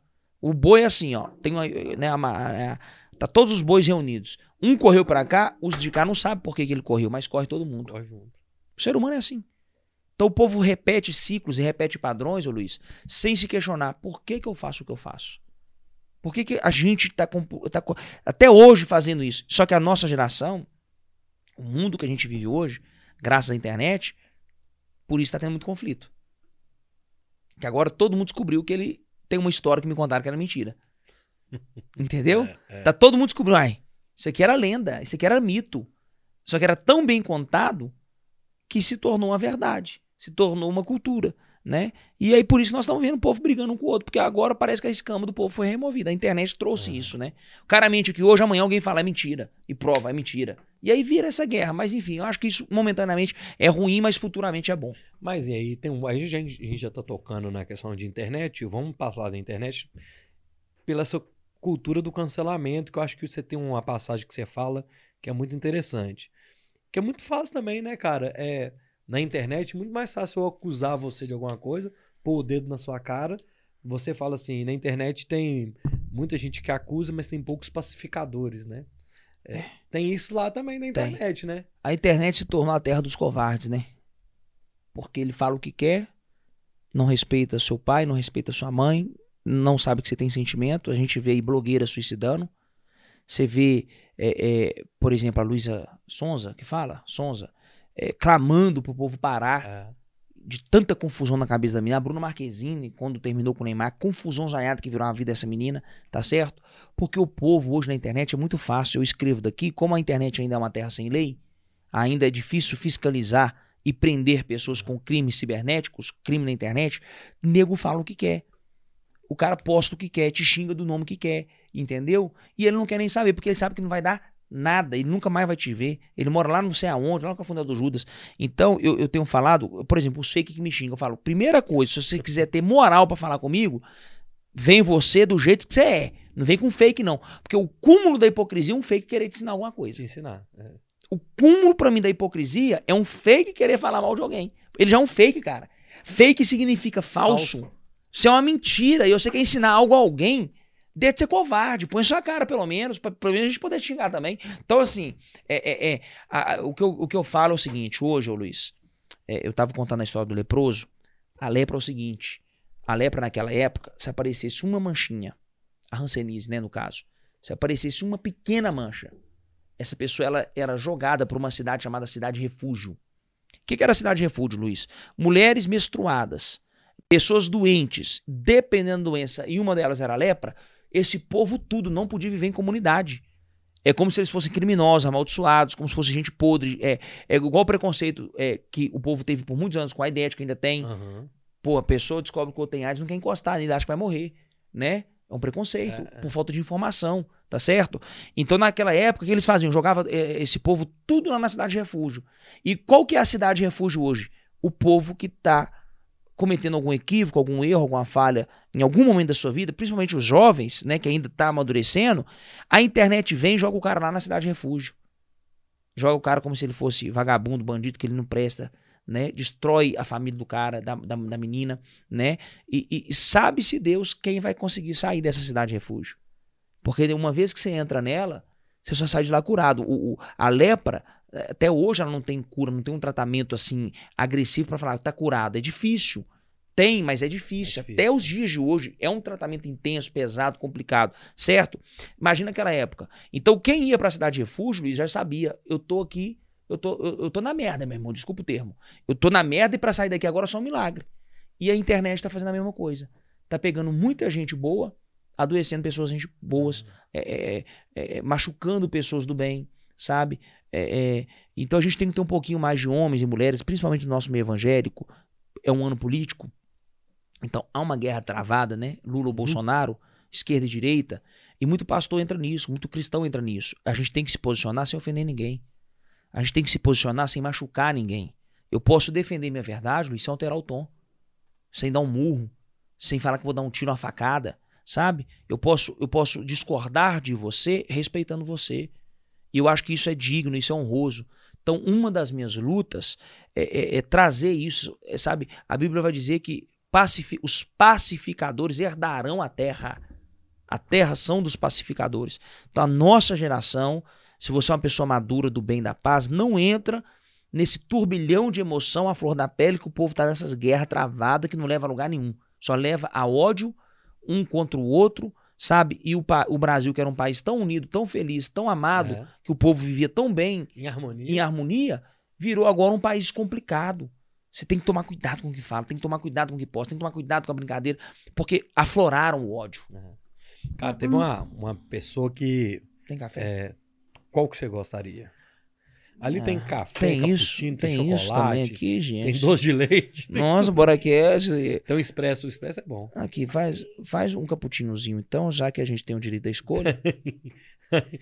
É, vamos falar, eu acho assim, é, eu ia te contar outro caso. Teve uma pessoa, cara, que era. Oi? Tá, só. Qualquer uma das três, clica. Ela vai esquentar. Isso. Aí, o que, que a pessoa fez? Ela deixou de, se, de seguir o, o nosso canal porque eu trouxe uma pessoa de direita. Aí o dia que eu trouxe uma de esquerda, ela seguiu de novo. Falei, Uai, mas. Uma amiga minha, mas você não dá. Não, porque você levou falou assim, mas cara, aqui não é de lado nenhum, não. Aqui é uma plataforma para dar voz, Uai. né? Para trocar E ideias, eu tô ouvindo todo mundo. né? e E tá- dar oportunidade, né, das pessoas falarem. E eu falei com ela, inclusive, dos dois lados tem coisa boa e não tem coisa que não é boa. É Você tem que aí. filtrar o que que é melhor pra você. Agora, isso você aí. quer que eu faça uma coisa só? Aí não é o meu perfil. Porque eu não sou assim. É, é assim, É, é- um trem doido. até me desculpa, eu nem sei quem é essa moça, mas ela nada mais é do que o que eu efeito manada. Ela deixou essa influência de guerra política entrar dentro dela. É. Sabe? Então, eu me policio muito, o, o, o, o Luiz. Eu ia te chamar de pastor Luiz, só pra você ver. Olha! É, é tanta, é tanto pastor da minha vida, e você é, tá com esse cabelo grisalinho que eu falei assim, ele tá com cara de pastor, mas ô Luiz... É, preocupação. Ô Luiz, então assim, cara, eu acho que o cristão ele é uma pessoa do bem, cara. A igreja tem que ser o povo da paz, o povo do amor, É. né? Não é que a gente tem que aceitar tudo, aceitar a banalização dos nossos valores, dos nossos princípios, mas eu posso defender meu princípio sem arrumar uma treta com o outro, né? Então eu acho que isso em qualquer área, em qualquer meio hoje. Então, um, um clamor que eu faço ao Brasil, vamos parar de arrumar É. confusão de graça, gente. Vamos parar com essas tretas doidas, vamos parar com essa brigaiada na internet, um machucando o outro, um ferindo o outro. Nós somos tudo irmão, nós somos tudo, tudo ser humano. Exato. Tudo que eu quero é ser feliz. O que, que você quer, Luiz? Ser feliz e o país funcionando. Então não enche o é. nosso saco. Essa não é. É. Então não enche o saco dos outros que ninguém vai encher seu saco. Pronto. Estamos combinados, Brasil? Ô, pastor, teve, tem uma- um vídeo que eu vi seu que é muito legal, que você fala dos números é, é, que existem na Bíblia. Ah, Que Você, é, tem número 10, 4, eu acho legal. Quem não te conhece vai Ah. gostar de você falar disso. a numerologia bíblica. É isso. Rapaz, esse trem é um perigo, porque os religiosos vão falar que isso é misticismo, né? Que isso é, é numerologia. Agora, é, Deus gosta tanto de número, Luiz, que tem um livro na Bíblia que chama Números. Né? Se Deus tivesse problema com o número, ele não tinha colocado lá um livro chamado Números. né? Números é, é simplesmente as estações, é, é, as datas, são para trazer um norte para o homem, no nosso tempo cronológico, é para a gente saber, cara, passou uma década, O que, que eu fiz nessa década? Para eu poder mensurar. O que, que eu fiz nesse um ano? Para mensurar quando que eu pago a pessoa. Vamos pagar de 30 em 30 dias? Nos Uhum. Estados Unidos é de 15 em 15 dias, tem um lugar que é diário É. né? Então, é, Deus não tem problema com os números. E cada número no calendário hebraico, cada número no calendário hebraico, ele tem um significado. Então, por exemplo, é, no japonês, aqueles símbolos, na verdade, são quase uma frase. Um Uhum. símbolo é uma praticamente uma frase, né? É, é, e no hebraico é a mesma coisa. É, é, você consegue ler um texto só pelos números que vai estar em sequência. Que são os códigos, né? Como se fosse um- alguém que trabalha com TI, com software. Se ele ler a sequência de números, é como se ele estivesse lendo um texto. Para ele estar muito claro aquilo. E Deus é a mesma coisa. Deus usa todas as linguagens, Luiz. Todas as linguagens, né? Por exemplo, o povo fala assim, mas isso é astrologia. A Bíblia vai dizer que o Sol, a Lua e as estrelas foram colocados como sinais. O que que é ser colocado como sinais? É, Você lembra quem que, quem que achou Jesus quando ele nasceu? Você não lembra? Você lembra? Não. Os reis, os, Os os- reis. os reis magos. Você lembra disso? Você lembra disso? E como é que eles acharam Jesus? Não, não lembro. Eles seguiram uma estrela. Ah, por isso que tem. Ah. É. Eles seguiram uma estrela no céu, que era uma profecia de Jacó. Eles seguiram a estrela no céu para achar Jesus. Ou seja, pastor, você defende astrologia? A astrologia é uma ciência. Por isso que a gente sabe que dia que vai chover, que dia que não vai chover. É clima-tempo. É estação, gente. É simples, é uma máquina, é um satélite que está filmando. Então, a gente sabe qual ano vai fazer mais calor, porque a Terra está um pouco mais perto do Sol. É alguém vai falar, isso é astrologia. Então, é, quando se invoca isso para o lado de deuses, ou de forças ocultas, ou de forças espirituais, é uma outra lá. Por exemplo, a acupuntura. O povo da igreja não gosta de acupuntura. Eu fiz acupuntura para achar uma maravilha, achar uma delícia. A minha botou uma agulha aqui, ó, tuc, eu relaxei isso. Eu fui relaxando, ela foi botando a agulha na minha orelha, ela botou a agulha aqui, fez aqui na minha cabeça, que aí eu desmontei. Um outro rapaz meu lado passou mal, até vomitou. Ou seja, ele estava carregado para lá. Eu estava de boa, eu relaxei, né? Mas o povo persegue a acupuntura, porque ela veio da onde? Do mundo asiático. Da cultura né, asiática, né? Provavelmente é, é, é, tem em si... A, a igreja cria muito mito, cara. A igreja cria muita lenda. E eu não entro nessas coisas, entendeu? Eu olho o lado racional da coisa, sabe? Existe o lado espiritual, é só você não entrar no lado espiritual. A comida, o arroz e o feijão pode se tornar uma oferenda. Se a pessoa for de um banda de candomblé eh, ou da macumba, o mamão, a melancia, pode virar uma oferenda. Pro trabalhador é só matar a fome. É, é mentira ou é verdade? Então, é, eu acho que tudo depende da energia e a forma que eu enxergo as coisas, sabe? E Deus não tem problema com isso, porque o próprio Deus criou o sol, gente, o próprio Deus criou a lua, é, para dar norte pro homem, não é verdade? Então é um pouco disso. Vocês estão comigo aqui, gente? Eu vou lá pro pessoal do chat. Vocês estão comigo Amém aqui? ou não amém? Amém? Você concorda ou se concorda, Luiz? Vocês estão comigo aqui, gente? Vocês estão comigo? Hã? Hã? Vocês estão aí, crente? Tô aqui no chat, tem gente Isso chegando. aí, ô Luiz, só um detalhe, é, são jargões para prender a atenção do povo, entendeu? Para Não, e- interagir. E, chama mesmo, né? né? Vocês estão aí? É ou não é? É o pô, cara, é, é, tô. Hã? Aí ele, entendeu? Hã? Você Cê- tira ele do stand-by, porque o cérebro vai entrando é, em stand-by, Você entendeu? vai ficando naquela. Você vai deitando na cadeira assim, ó. Você... Hã? Vocês estão aí ou não estão? Nossa, deu caputinho gostoso, gente. Que Você benção. adoçou ou não? Não precisa, ele já vem açúcar já. Eu não gosto de dar umas. umas- Ah, não, mas eu tô dando uma seguradinha. Não, então tá bom. Pra mim tá satisfeito, tô satisfeito. Então aqui. É, tem pergunta boa aqui, Ah, pode vir. mas eu vou fazer ela mais final porque eu quero seguir uma pauta porque eu tenho mais ou menos minha aqui. É, nós não falamos de Jesus Cristo até agora, assim, é, do Jesus mesmo, assim, Jesus de Nazaré. O que, que você quer falar É, dele? Inclusive atrás de você tem um Jesus é, maneiro vi, gente boa. que é sensacional. Isaac. Eu vi ele aqui na hora que eu cheguei. É, tem, tem um Jesus mais legal do que esse? Não, não- é o Jesus maneiro, cara. É, Ele tá sorrindo, piscando o olho e apontando. Ó, é? É, passou Porque, energia boa. cara, mas eu vou falar uma. uma- ah, posso falar com você? É um, é um pastor? Não é qualquer pastor que eu posso falar isso. Pode falar. Eu até tava conversando com o Roger outro dia que eu tô doido pra fazer uma tatuagem. Eu queria fazer um rosto de Jesus. Sim. Só que eu não queria fazer aquele Jesus Sofrido. triste, sofrido. Porque o Jesus ele está sofrendo. As imagens que a gente vê, né? De dor, de, sei lá, até meio melancólico, meio de sofrimento, ou ele assim olhando de súplica. É. Eu queria fazer um Jesus mais. Pô, eu acho que ele devia ser um cara. Ele foi um cara legal. Com Não certeza. foi? Ele, não foi um, ele foi um pastor, pô. Ele Ué. trazia as pessoas. Ele foi tão legal que nós estamos aqui falando dele. Exatamente. Então eu, não- eu, eu queria retratar ele no. Oi? Feliz, era- Muito. ele era um cara Ele era, ele era um espirituoso. espirituoso, festivo. É, O ué. primeiro milagre dele foi numa festa de casamento, né? Bem-humorado, não é verdade? Então a gente tem que parar de olhar pro Jesus histórico. É isso que eu queria chegar nessa pergunta pra Sim. você. Como é que você retrata Jesus Cristo nos seus estudos ou no seu culto, nas suas ministrações?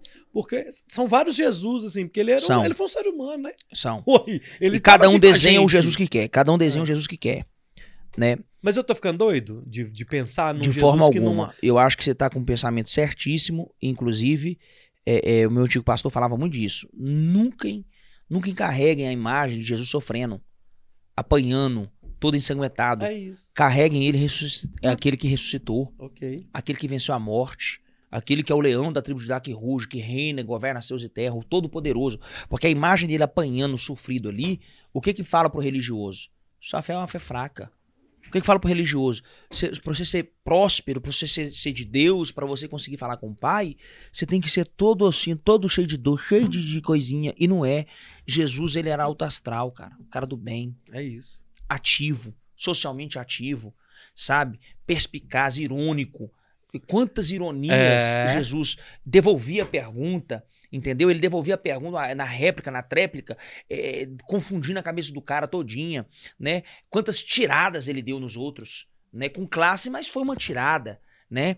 Então, se você olhar o- os textos no olhar humano e parar de, de olhar o, o lado religioso, falar, cara, vamos ler e vamos tentar entender a, a pessoa de Jesus não a religião que cerca ele, não o tanto de misticismo ou, ou daquela aura espiritual que eles colocam, apesar de ter tudo isso, Ok, tudo é. se converge nele, ok. Mas vamos olhar para ele como um ser humano. Olha a resposta que ele deu no fulano. Olha o conselho que ele deu pro ciclano. Olha como é que ele se comportou nesse ambiente. Você vai encontrar uma pessoa muito parecida com quem, Luiz? Comigo e com você. Um ser humano. É. Então, eu falo que se fosse pra ele ser um ser super angelical, ele vinha como anjo. Se fosse pra ele vir como um ser super divino, ele vinha como Deus. Ele veio como homem. E por que que ele veio como homem? Ele veio falar assim, cara, eu criei vocês pra viver o melhor dessa terra, pra extrair o melhor do ser humano. Da, é, o ser humano é uma máquina, vamos dizer assim. Só que nós não estamos sabendo usar a máquina, Luiz. O povo desaprendeu a usar a máquina, sabe? Tem um joguinho no telefone que eu poderia aqui, 15 minutinhos pra nós relaxar, eu vou jogar um joguinho.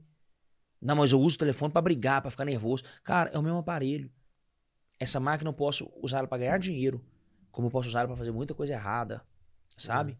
Então, a- o ser humano, nós, é a mesma coisa. O que ele tentou fazer e, e a gente tenta segui-lo é, cara, vamos ensinar o ser humano a ser humano.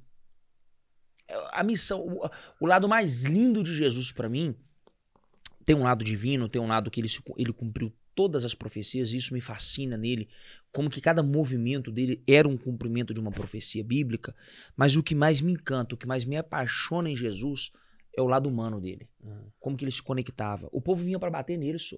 Os romanos vinham, vou bater, vou pegar, vou matar. Aí, daí a pouco, por exemplo, teve uma cena assim na, na Bíblia, que, que o, o líder, né, dos, dos, dos soldados romanos, falou, deu uma ordem, vai lá e prenda ele. Mandou um- uma, mandou uma tropa, daqui a pouco volta a tropa sem Jesus. Aí o líder perguntou, o chefe, cadê Jesus? Ô, mestre, Hum. ele é gente boa, cara. Vocês não prenderam? Ô, cara, não tem jeito não. Eu cheguei lá e me desarmou. Ele era bonzinho demais. Ele trocou tanta ideia comigo. Eu tô até gostando dele. Eu tô achando que eu vou até seguir ele. É. Aí o chefe ficou louco. Isso é uma história bíblica. Aí mandou pela segunda vez. A segunda tropa, a segunda equipe. Vai prender o cara. Prende o cara. Esse cara é safado. Esse cara tá pervertendo Israel. Ele é um agitador de Israel, né? Porque ele realmente ele colocou o sistema em colapso. E ele põe até hoje. Até hoje. Até hoje ele põe um sistema em colapso, né?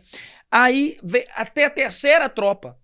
Na terceira tropa, o chefe ficou louco. O chefe desistiu. Falou, cara, todo mundo que eu mando lá pra prender ele, pra bater nele, pra acabar com ele, volta gostando dele. Então, Jesus ele tinha um poder de cativar as pessoas. Ele tinha uma capacidade é, é, é, magnética. O povo queria largar tudo pra segui-lo, sabe? Ele gerava algo tão bom nas pessoas, como gerou em mim e, consequentemente, está gerando em você aqui nesse momento, tão gostoso, tão benéfico, que o povo falava assim, gente, é por isso que Pedro chegou a uma conclusão. Para onde nós iremos? Porque Jesus apelou com os discípulos, Jesus apelava. Ele virou as mesas no tempo. O povo criou um Jesus muito romântico, muito dócil, muito meigo. Jesus, quando viu coisa errada na igreja, ele pegou uma mesa dessa, aquilo, e virou que tem. Ô, bandido, safado, pilantra, sai daqui da casa do meu pai. Porque o povo tava fazendo é, treta errada dentro da igreja. Entendeu? Ele esculhambou com tudo. Se um pastor faz isso hoje, ele é chamado desequilibrado. Imagina um pastor bravo xingando, sai daqui, capeta, demônio, está roubando a igreja. Defendendo coisa séria. Não é louco, defendendo coisas seríssimas, né? Combatendo a corrupção, né? no sentido seria esse. É, então, a gente tem que parar de olhar para um Jesus é, que desenharam para nós né, a, a, vida inteira nas tradições das religiões antigas. Jesus é além, cara. Jesus é o maior líder que o mundo conheceu. Não tem ninguém como Jesus. Não tem. Vamos, tá, tá, se você não é religioso, se você não crê que ele é Deus, tá, beleza. Me fala um líder mais influente que até hoje gera uma influência num homem como ele. Me fala um líder no Instagram, no Twitter, qualquer coach que tenha a quantidade de seguidor, que dá a vida pela causa como ele. Então, ele tem um negócio com ele, cara. Então, quanto mais eu estudo a vida de Jesus, mais da vida eu entendo. Ele tem o um dom da vida. Ele sabe viver. E ele sabe nos ensinar a viver. É isso. É isso. É, turma, o homem é. é o homem Esquentou? é bom. Esquentou, o homem né? é bom. Esquentou, Luiz? Dá um glória aí, Luiz. Dá um Glória glória a Deus, aí, você tá dando doido? glória. Vamos lá, tem perguntas aqui. Que cappuccino bom. Vai, Vamos lá, vamos fazer mais não, um. Não, né? não, não. Bora, vamos não, vamos embora. Vamos Já, pergunta. já faz mais um lá, porque o homem gosta do cappuccino. Aqui é igual lá na igreja, a gente trata bem, meu É filho. isso aí, amigo. É, quer... Gente, deixa eu explicar uma coisa pra vocês. Minha mãe me ensinava, minha mãe me ensinou o seguinte: Ó, quando você é, não oferece, não, se- quando você quer dar, você chega, chega e é serve. isso aí. Minha mãe, é- minha mãe é assim. Chegar lá em casa agora, ela não vai perguntar se você quer uma água, não. Ela já chega te servindo a água. É não isso aí. jeito, não. Leonardo Augusto, é, podcast Sabedoria, Pastor Pedro, um homem ungido por Deus. É, parará, parará. Amém, pastor. É, hoje tem balada de crente. Pera aí, nós vamos falar disso daqui a pouco. É, Isael Silva. Pastor Pedro, você que traz uma visão de igreja de cativar jovens e adultos, você não acha muito ultrapassado essas doutrinas e pensamentos de igrejas sobre a bebida? Você sabia que ia chegar essa pergunta, né? Isso aí é. Você sabe é, que ia chegar, é, não tem como, né? Era o auge, era É. o apogeu da conversa. É, né? não é, é, mas não, vamos lá. O, o- Luiz, Não tem como você não eu responder. tenho que. Eu vou responder É. porque eu não fujo de pergunta. Só que eu tenho que ter responsabilidade Claro. do que eu vou falar. Né? Da onde surgiu o problema da, da bebida dentro da igreja? Aí tem que estudar um pouquinho história. Tá? Eu não estudei como um filósofo estudou, mas eu estudei alguma coisa. Deixamos de ser analfabeto, vamos dizer assim. Os puritanos é uma, é uma classe cristã que surgiu ali na Inglaterra, na Europa, né? É, é, e foram para os Estados Unidos. Se criaram nos Estados Unidos, cresceram, ficaram muito fortes nos Estados Unidos, os puritanos, que são extremamente conservadores. Quem são os Uhum. puritanos? O nome já diz, pureza. Uhum. Eles defendiam a pureza religiosa, muito para combater as doutrinas católicas da época, porque o catolicismo é mais liberal, ou, ou era na época, tá certo? A bebida, por exemplo, na igreja católica nunca foi um, um, um, um- um tabu, certo? É, se você pesquisar, o maior consumo de vinho do mundo por metro quadrado é no Vaticano. Eu não sei se você sabia dessa informação. Né? Quem descobriu a cerveja foram os monges. Né? Eles deixaram os, sul- os sucos é, estocados, país muito frio. Então, no, no, no, no verão eles trabalhavam, estocavam. Chegaram lá, o trem fermentou, amigo. Tomaram aquele trem, gostaram, falaram, ah, não vamos tomar mais desse trem. E ficaram, foi tudo doido. Entendeu? Os monges. É, então, tá entendendo? Então, se você for na Europa, aí alguém vai falar assim: ah, mas aí vai vir um tanto de pastor. Cara, biblicamente falando, o judeu bebe. A cultura judaica não tem problema com vinho, né? Hoje tem outras bebidas, mas naquela época era vinho. Era uma coisa ou outra que fermentava. Se você olhar para a natureza, né? é, é, tem, é, por exemplo, a marula, né? É, se você vê os elefantes, você vê no Discovery, cara. Ele fermenta sozinho, os elefantes ficam tudo chapado. Tem vários é, frutos e, e- e- eu tô tentando lembrar o, o- o nome de outros que fermentam sozinho. Então, cara, é, se você ler a Bíblia de Gênesis Apocalipse, o álcool ele é devastador quando ele é em excesso. Noé teve um grande problema quando ele se embriagou. Um grande problema. Ao ponto que ele amaldiçoou o próprio filho, porque Noé ficou chapado. Mas não foi Noé que livrou a humanidade do pecado? Não foi Noé que livrou a, a terra toda? Então, co- espera aí, como que Deus escolhe um cara para salvar a humanidade, para recomeçar a história da humanidade, É. que bebia um vinhozinho. Será que Deus ia ser conivente com isso, se caso fosse um pecado tão grave, né? Então Jesus transformou água em vinho. Aí vai vir um teólogo defender que aquilo era suco de uva. Eu discuto com ele até a morte, dentro do grego. Aí nós temos que ir no original, porque o termo usado para vinho naquele texto é o mesmo termo, o, Luiz, usado no Antigo Testamento para bebida, para vinho forte. Vinho forte é o vinho fermentado. Uhum. Então, o mesmo termo no grego, se você quiser jogar no Google para me ajudar, é, é, vinho, vinho forte no grego, é, o vinho que Jesus transformou, enfim. É só para a gente dar uma informação mais precisa para nossos ouvintes. É, então, Jesus, quando transforma água em vinho, era vinho mesmo. Na hora que eu coloquei aqui, velho, juro pra você, de mentir. Olha o que a primeira coisa que parece. Vinho forte no grego. Apareceu Eles aí. estão ouvindo a gente. Estão ouvindo a gente, o, a, a, o- a inteligência artificial, né? Então, cara, Jesus, quando transforma, trouxeram vinho para quem experimentar? O mestre Sala. Isso é histórico. Quem era o mestre Sala da época? Como é que chama aquele cara que experimenta vinho? Sommelier. So, so- eu, eu não consigo aprender essa palavra. Sommelier. Sommelier, é coisa francesa. Sommelier. Então, o mestre Sala da época era o sommelier dos dias de hoje. Tanto é que ele experimentou. oinos. Oinos, ok, era, era vinho forte. É o mesmo termo que Jesus usou. Quando ele transforma a água em vinho, certo? Para que a festa não acabasse, o povo estava feliz, era casamento. Então, qual que é o problema no Brasil? O problema no Brasil é que assim, eu vou te fazer uma pergunta. Sexo é pecado? Sexo? É. Não. Não é. Mas o sexo, dependendo da forma, ele é pecado. Ele se torna até, até, até crime, dependendo da forma que é feita. Exato, A pedofilia é crime, exato. mas é sexo. Mas é crime e é pecado. Ponto. Exato. Então, comer é pecado, Não. mas a glutonaria é. Então, a bebida não é pecado. Agora, qual que é o problema? Que o povo não sabe beber. Aí, o que, que a igreja faz, Luiz? Isso não é só com a bebida, não, é com várias coisas. Já que eu não sei quem sabe e quem não sabe, quem dá conta e quem não dá conta, é melhor proibir. Porque a igreja tem dificuldade em discutir o assunto, em educar o povo. Eles, eles dão uma ordem e quer que o povo segue. Então, se a gente educar uma criança, educar um adolescente, a criança ou adolescente crescer num ambiente saudável, onde ele vê um pai ou uma mãe que sabe tomar uma champanhe, tomar um vinho de uma forma educada, de uma forma. Qual que é o problema? Qual que é o problema? É, é, no Brasil, o cara. Não é no Brasil, qualquer lugar do mundo que a pessoa bebe muito, ela fica agressiva, Uhum. bate na mãe, bate na esposa, agride os filhos. E muito disso, o índice é alcoólico. É, é, muitos acidentes, álcool. Se eu te falar que o álcool é benéfico, não, ele não é benéfico. O álcool faz mal pro seu corpo. O seu corpo não quer o álcool. Tanto é que você tem ressaca. É. É, é, desidrata. Dá uma revertrai na barriga. O seu corpo tá dizendo, essa química que foi jogada pra dentro tá muito boa não, meu Não é amigo. bom, não. Rebenta seu fígado, rebenta seu rins, ponto. Porém, se você tomar um bom vinho em uma pequena dose, você acorda zero. Se você tomar, eu, o uísque eu não tomo, mas se você tomar um uísque é, bom, um uísque top, você não vai ter dor de cabeça, não vai ter nada. Certo? Então, é, é- é o que acontece. A igreja prefere proibir do que educar. Proibir do que discutir.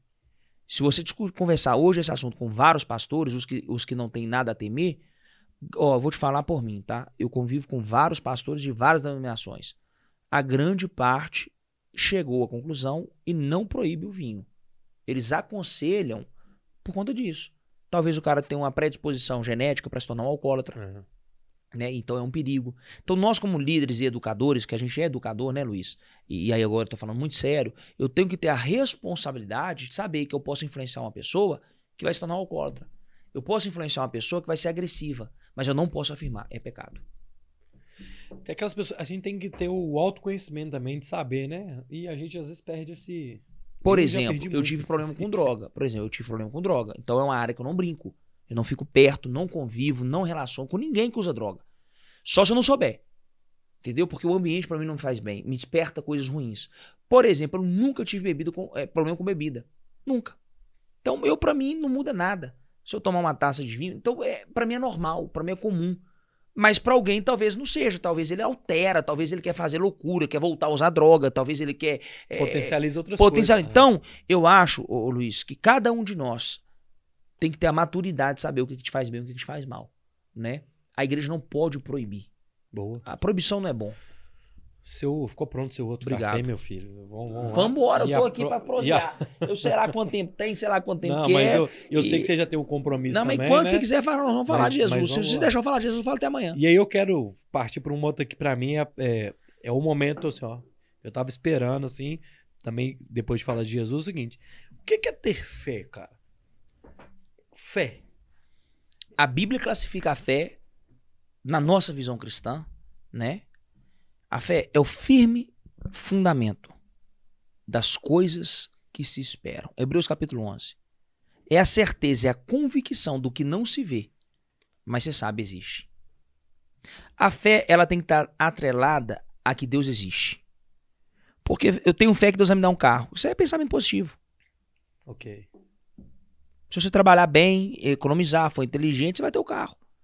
Talvez você pode usar a fé e não ter o carro. Te faltou conhecimento, te faltou organização, você está com o nome sujo, né? E etc e tal. Então, eu vi muita gente usando a fé e não conquistando nada. E não saindo do lugar. Como eu vi pessoas usando a fé, mas usando também outras coisas e avançando na vida. Então, a fé, primeira coisa que a gente tem que entender é que a fé tem que estar ligada a um Criador. A fé, ela tem que estar atrelada a que existe um Deus. O que Deus fala, é, se você tem fé do tamanhozinho de um grão de mostarda, ele está dizendo assim: você não precisa acreditar que eu sou o todo. Por quê? Porque Deus está dizendo assim: eu sou tão grande que você realmente não vai entender quem eu sou. Eu só preciso que você acredite que eu sou. Eu não preciso que você acredite que eu sou tudo que eu sou. Que você não vai conseguir entender tudo que eu sou. Eu só, eu só preciso. Então, a fé é o predispositivo. É o botão que liga. Não tem um botão que você faz um download? A fé é o, é é o botão que você dá um enter para dar um download. Pra você começar a baixar arquivo. Pra você começar a ter contato com ele. Então, é impossível agradar a Deus sem fé. Tá na Bíblia. É impossível agradar a Deus sem fé. E a Bíblia vai dizer que nós somos salvos pela graça. Quem salva não é a fé, quem salva é a graça. Mediante a fé. É como se a fé fosse assim: é, é, é, eu vou beber a água, mas a fé é o copo. É, é, tem que uma coisa estar ligada à outra. Uhum. Então, a, a salvação vem pela graça, é dom gratuito de Deus, é um presente. A, a palavra, a palavra dom no original significa presente. Então, a salvação é um dom gratuito de Deus, mediante. Se você tiver fé que você é salvo, fé que Deus é seu salvador, fé que Ele é seu criador, fé que Ele criou o universo. A Bíblia vai dizer que pela fé acreditamos, cremos que o universo foi criado pela palavra de Deus. É fé. Fé, ô, ô, ô, Luiz, é ter uma convicção que ninguém mexe nela. Ninguém toca nela. Ela, ela faz você se tornar um ser que transcende, que avança, que acredita mesmo que você não esteja vendo, que, que, que continue é, de cabeça erguida mesmo que esteja todo mundo contra. Isso é a fé. Mas a fé, aí eu já vou entrar muito além. No original, a palavra fé é, é derivada da palavra fidelidade. Então, fé sem fidelidade, pra mim, é só pensamento positivo. Só falar que crê, que crê, que crê, tá, você crê, que crê, mas você fez alguma coisa? Sabe? Tá, eu, eu creio que o, o Bora Podcast vai ser o maior e o melhor podcast de Belo Horizonte e da região, ou quem sabe do Brasil. Ponto. Tá, você acredita, mas você pode me patrocinar? Ah, não, eu tô apertado, então você não acredita. Que o que você acredita, você investe. Ah, Quem acredita, investe. Você acredita que, você pode ser, você- que eu posso ser sua esposa? Ah, acredito. Então investe em mim. Ah, não, então não acredita. Quem acredita dá a sua vida, ô, ô, ô, Luiz. Quem acredita entrega tudo. Quem acredita de verdade não mede esforços. É, Ele sacrifica o que for. E a fé é isso. A fé verdadeira não é momentânea. Por isso que é um firme fundamento. Não pode abalar. Não pode temer. Não, por isso que o cara perde a cabeça e não nega Jesus. Por isso que o cara morre, mas não nega Jesus. Porque ele está firmado numa fé. E aí, meu amigo? E como tem isso? A fé vem pelo ouvir. Ouvir a palavra de Deus. Só Deus pode dar fé. Pastor, acontece da pessoa chegar na igreja é, cheio de problema. Vou lá, sei lá, vou dar um exemplo. Ah, quero ir lá na igreja, eu quero dar um jeito na minha vida e tal, quero prosperar. Dá dois meses ela não ficou rica, ela culpa até a própria igreja. É mas, culpa todo mundo. mas eu, quero chegar nesse momento. Por que, que as pessoas às vezes esperam que a igreja vai fazer um milagre para ela sem ela ter essa. Porque o líder ensina errado. Oh. Tudo parte da liderança. Se o líder te promete algo, mas não te ensina o caminho, ele só ativou em você o desejo, mas não te mostrou a solução. Pegou? Posso repetir? Pode. Quer que eu repita? Quero. Eu não sei falar de novo o que eu falei. que você fala, né? É, porque é normal, é, foi. Agora foi. Como é que eu falei, gente? Falando sério. Ele não, ele não, te, ele, ele não te dá o caminho. O líder que desperta em você o desejo, mas não te mostra como fazer, o que, que resolveu? Posso usar um termo chulo aqui pesado? Pode. Pesado. Ficar ralando no outro. Mas não for pra transar, meu amigo. Não começa esse trem, não.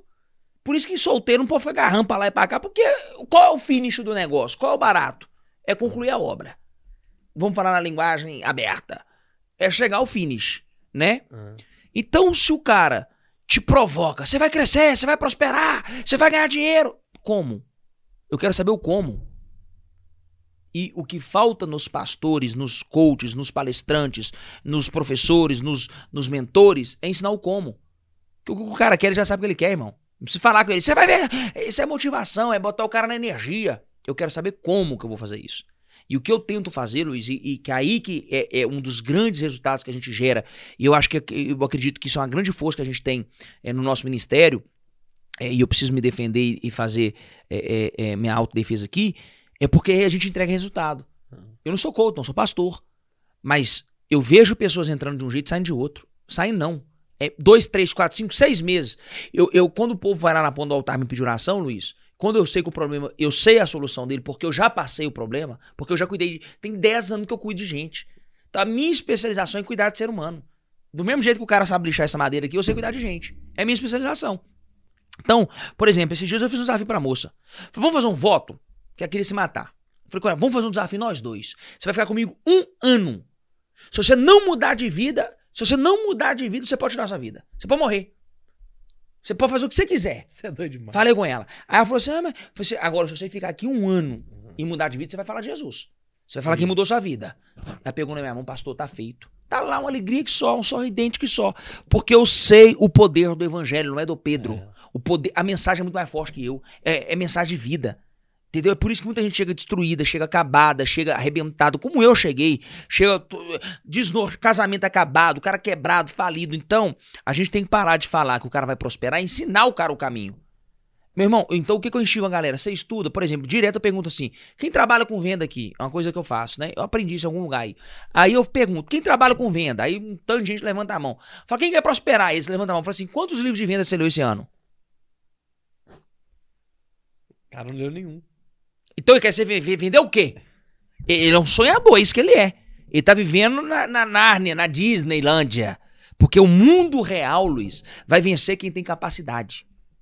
Quem tem talento, quem. quem Não é só força de vontade. Força de vontade, é, é, deixa eu usar o que? Eu não vou usar uma profissão para não, pra não ofender ninguém, né? Mas força de vontade, o cara que acorda às 5 horas da manhã e pega dois homens, ele tem, meu irmão. E por que, que não sai do lugar? Porque ele tem uma vida talvez sofrida e difícil. Porque ele só tem a força de vontade. Ele precisa saber o como. Ele precisa aprender as coisas, aprender a mexer no telefone desse, aprender a mexer no computador desse. O Roger tá ali, ele mexe com que tanto negócio ali, ó. Uhum. Ele põe um tempo andar, meu amigo. O cara é uma máquina junto com outra máquina. Então o que tá faltando para os educadores é parar de vender sonho pros outros, de instigar nos outros o desejo, e na hora que você atiça a pessoa, que a pessoa tá cheia de vontade, ela murcha do mesmo, do mesmo jeitinho que ela subiu a emoção dela, que ela subiu a motivação dela, passa um mês ela murcha.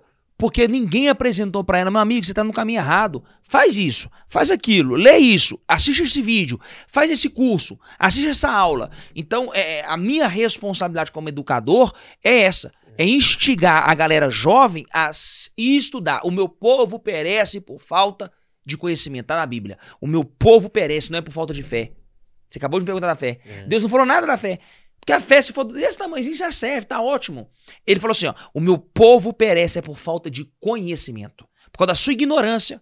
Ignorância vem do termo do verbo ignorar. E o que, é ignorar? Lê esse livro. Quero não. Assiste é. esse vídeo. Quero não. Assiste essa aula. Vai ao podcast até o final. Ah, podcast sei o quê. ele fica ignorando as coisas que ele se torna um ignorante. Pastor, gente, é, ô, gente, bora podcast hoje é palestra. Eu já falei com vocês, gente. Assiste. Eu quase engasguei. Assiste esse podcast. Eu quase, quase cuspi o caputino, ó. esse podcast. Ô, velho, por que eu vou falar com você? Que a gente, é claro que tem o, o, o convidado que do humor e tal, mas a gente sempre tenta tirar esses ensinamentos, cara. Porque eu acho que a gente não, não, não é só colocar um produto no ar.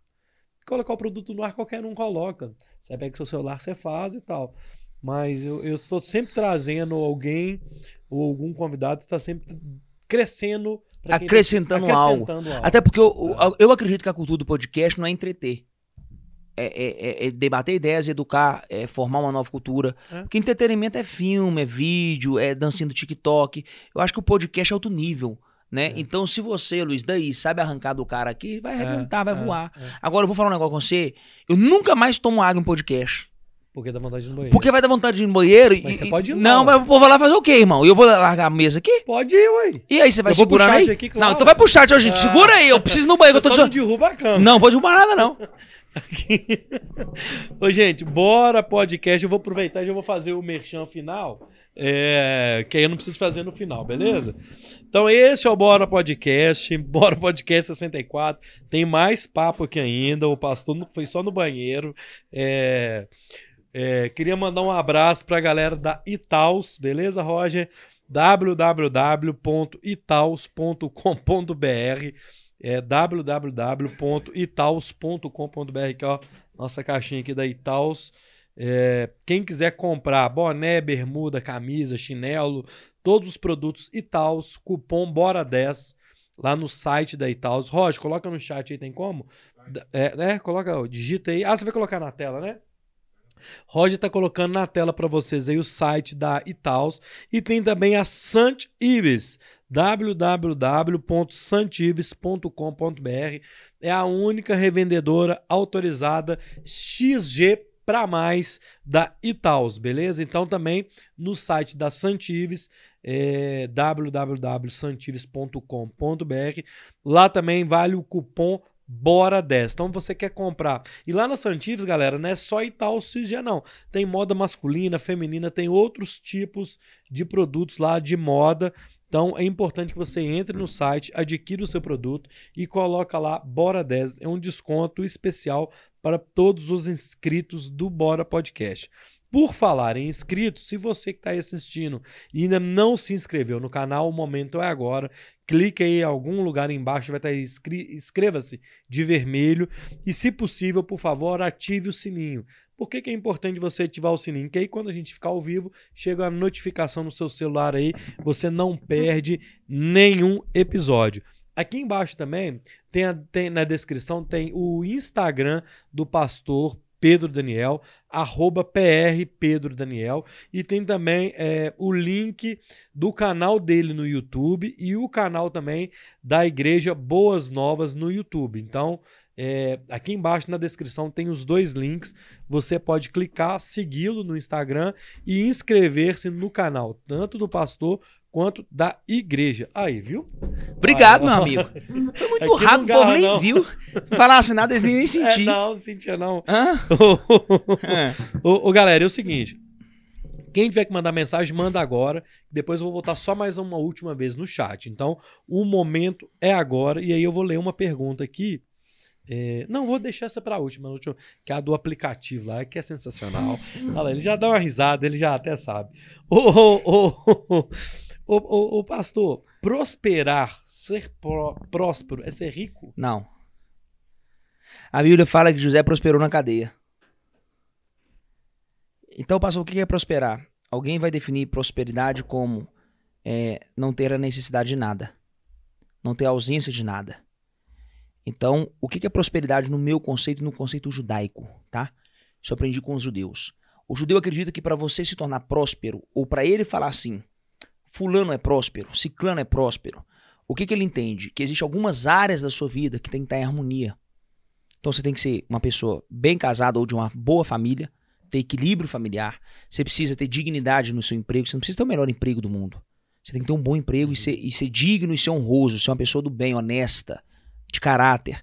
Você, pessoa, você precisa ter qualidade de vida, saúde. Então, o que, que adianta o cara ter um milhão na conta, dois milhões na conta e, e tá super acima do peso, talvez, e com problemas cardíacos, com problemas é, é, é, é internos? Será que esse cara é próspero? Ou será que ele só tem dinheiro? Então, tem gente que é tão rica, tão rica, tão rica, é, perdão, é, é, tão pobre, tão pobre, tão pobre, que a única coisa que ela tem é o dinheiro. Né? Então, assim, biblicamente falando, José foi preso, né? Ele foi vendido pelos irmãos, virou escravo. Aí ele estava na casa de Potifar, foi acusado de estupro, mas ele não estuprou mulher, pelo menos é o que a história conta e é o que eu creio, né? E aí ele vai parar numa cadeia. Aí, olha como é que Deus faz para honrar os seus. Ô, ô, Luiz, eu falo. José estava preso, só que Deus gostava tanto de José que prendeu mais dois homens junto com ele. Quem que Deus prendeu? O copeiro-chefe do faraó e o padeiro de faraó José na cadeia recebe agora o melhor fazedor de vitamina e o melhor padeiro. Do, do, tá entendendo? Ou seja, José na cadeia comia a melhor quitanda. Você gosta de quitanda? Eu gosto de rosca rainha, pão de queijo, é, é, pamonha. Broa. Bro, amo broa. Eu, eu, eu, eu vim lá de Canangola. Meu pai é de Ibiá, pé de Araxá, de Uberlândia, né? Então, tenta imaginar, o cara tá na cadeia, de repente, quem é que vai fazer o suco hoje? O copeiro, o chefe do faraó. O cara que sabia extrair a melhor polpa, fazer o melhor suco. Quem vai fazer o bolo da cadeia hoje? O melhor padeiro que existe no Egito. Só porque José estava preso, os caras foram presos. A Bíblia vai dizer que o carcereiro da prisão gostava tanto de José, confiou tanto em José, que entregou todas as chaves da cadeia na mão de José. Olha o caráter que José tinha, olha a índole do cara. O cara passava tanta, tanta credibilidade que o. Porque tenta imaginar a cena. Se o José dá fuga, eles iam matar quem? O carcereiro. O carcereiro. O carcereiro que entregou a chave. Como é que você me entrega a chave na mão no, no presidiário? Isso é loucura, meu irmão. Isso, isso é uma utopia nos dias de hoje. Isso é ilógico. É irracional falar uma coisa dessa nos dias de hoje. Mas é o que a Bíblia conta. Que José era tão próximo, mas tão próximo. E aí o termo bíblico vai, vai dizer assim, ó. E José prosperava na prisão. Então, o que, que é prosperar? É ter governo e ter liberdade e ter felicidade, independente da circunstância e do ambiente. Toda pessoa próspera, independente da circunstância e do ambiente, ela vai saber enxergar o melhor da situação, ela vai rir, ela vai descontrair, ela vai daqui a pouco ela relaxa, né? Porque ela é uma pessoa próspera, ela, ela tem paz interior, ela tem alegria. Então, é uma coisa é ser rico, mas a Bíblia também fala de riqueza. Abraão, a Bíblia diz que Deus prometeu riqueza a ele, ele a Bíblia fala assim: "E Abraão ficou rico, riquíssimo", né? Mas prosperidade tem, Jesus era próspero. Jesus na terra não não não foi milionário. Mas ele não tinha ausência de nada. Tá com fome? Pesca. Tá com Vai, faz um bolo. Ah, cadê o pão? Não, não tem, não. Então vem cá, me dá aqui. Põe aqui na minha mão, meu filho. Pão, pão aqui. Quantos que precisa comer? Multiplica. Tum, tum, tum, tum. Pão pra todo mundo. Come, meu filho. Comeu, pronto, você é próspero. Então, é, é, é, a vida, você não precisa ter muito, Luiz. Sabe? É, é, é, você precisa ter a vida equilibrada em todas as suas áreas. Toda pessoa que ela tem boa saúde, uma boa família, um bom emprego, é, é, e tem uma moral, uma reputação, ela é uma pessoa próspera. Ela vai viver bem. A não ser que ela seja vaidosa, orgulhosa, arrogante, né? Que quer dizer que ela não é próspera. Não é, é. ela não vai. A, é, prosperidade é estado. Ô, ô, pastor, muita gente procura vocês lá.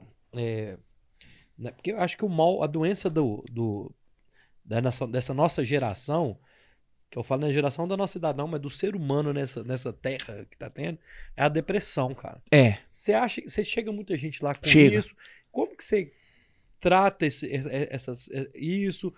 Você ajuda na, na, Às vezes a pessoa tá faltando uma palavra. O que, que, que, que você pode falar disso pra gente? A depressão é excesso de passado. A ansiedade é excesso de futuro. Tá. Mas o que, que, é, o que, que é a depressão de fato? É óbvio que não dá para resumir a depressão, que é um assunto tão sério, tão profundo, em, em, em poucas uhum. palavras, né? Mas tentando resumir, muito vem de traumas, de feridas da infância e da adolescência. Então a pessoa não se aceita, ela tem um problema de autoimagem, ela não se perdoa, ou ela não perdoa a vida que ela teve ou a forma que ela foi criada. Então ela tem crises internas terríveis. E aí, o que acontece, ô, ô, Luiz? Fisiologicamente falando, quando você começa a alimentar esse tipo de pensamento, o seu corpo ele produz hormônios. Todos nós somos cheios de hormônios, né?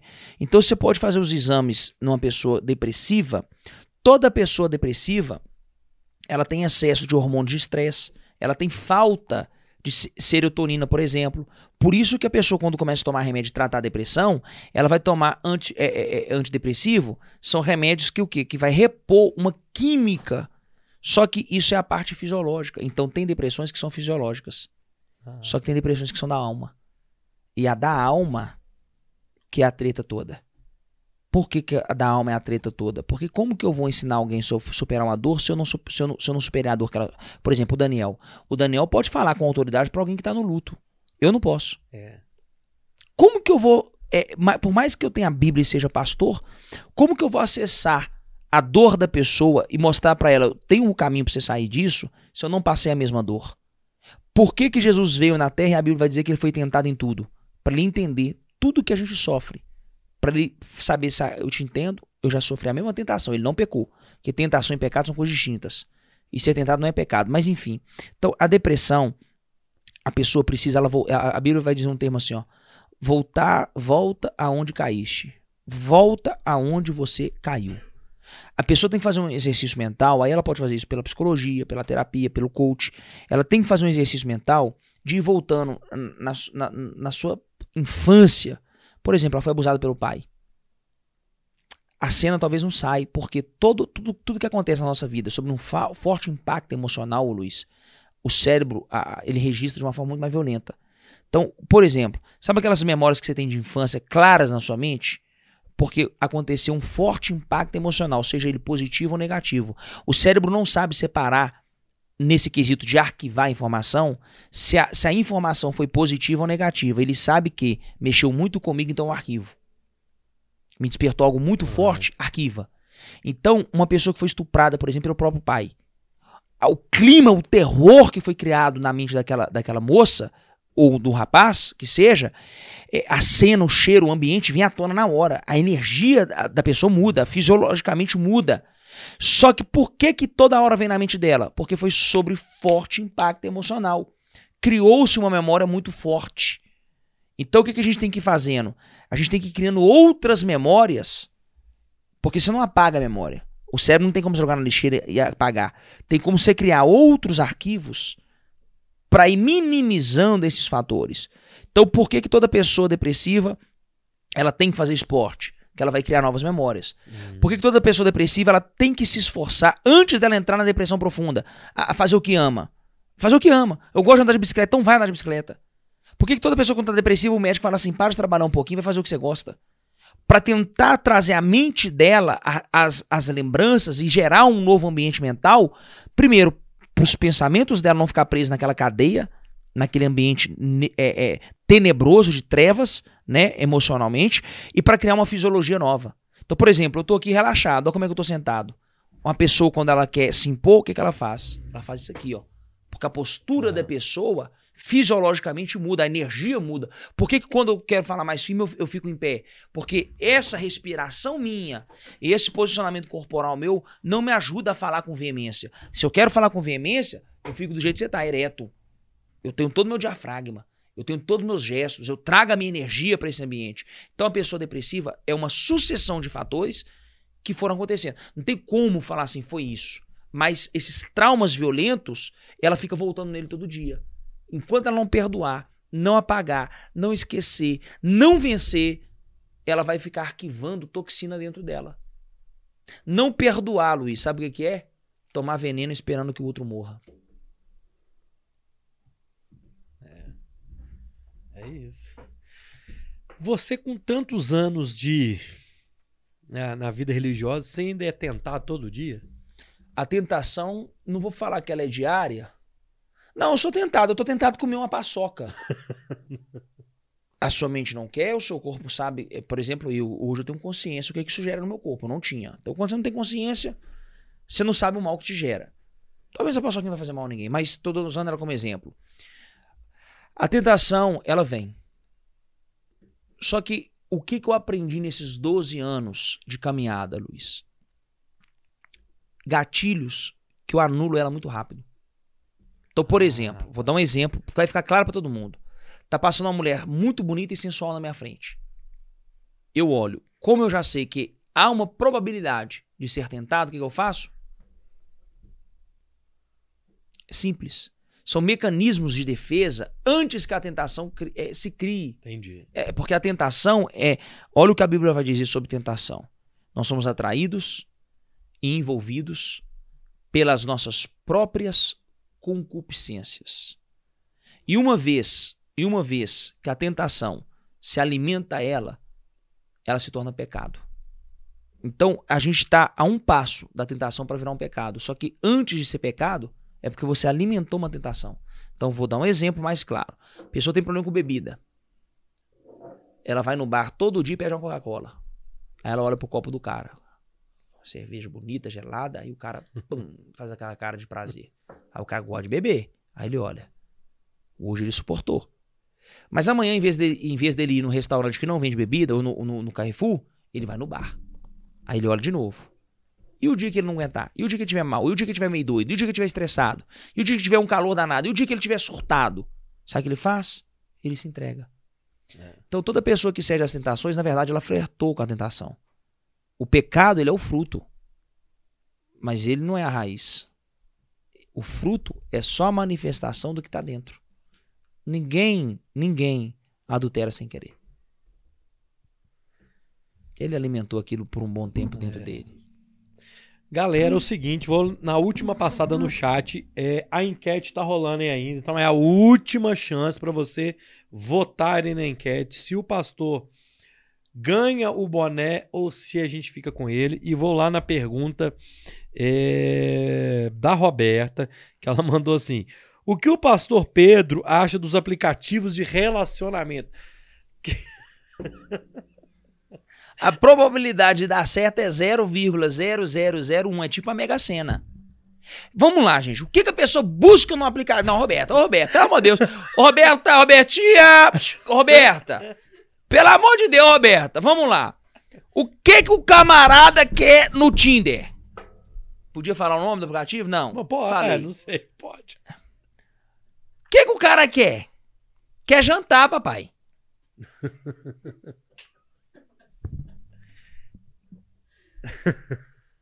É.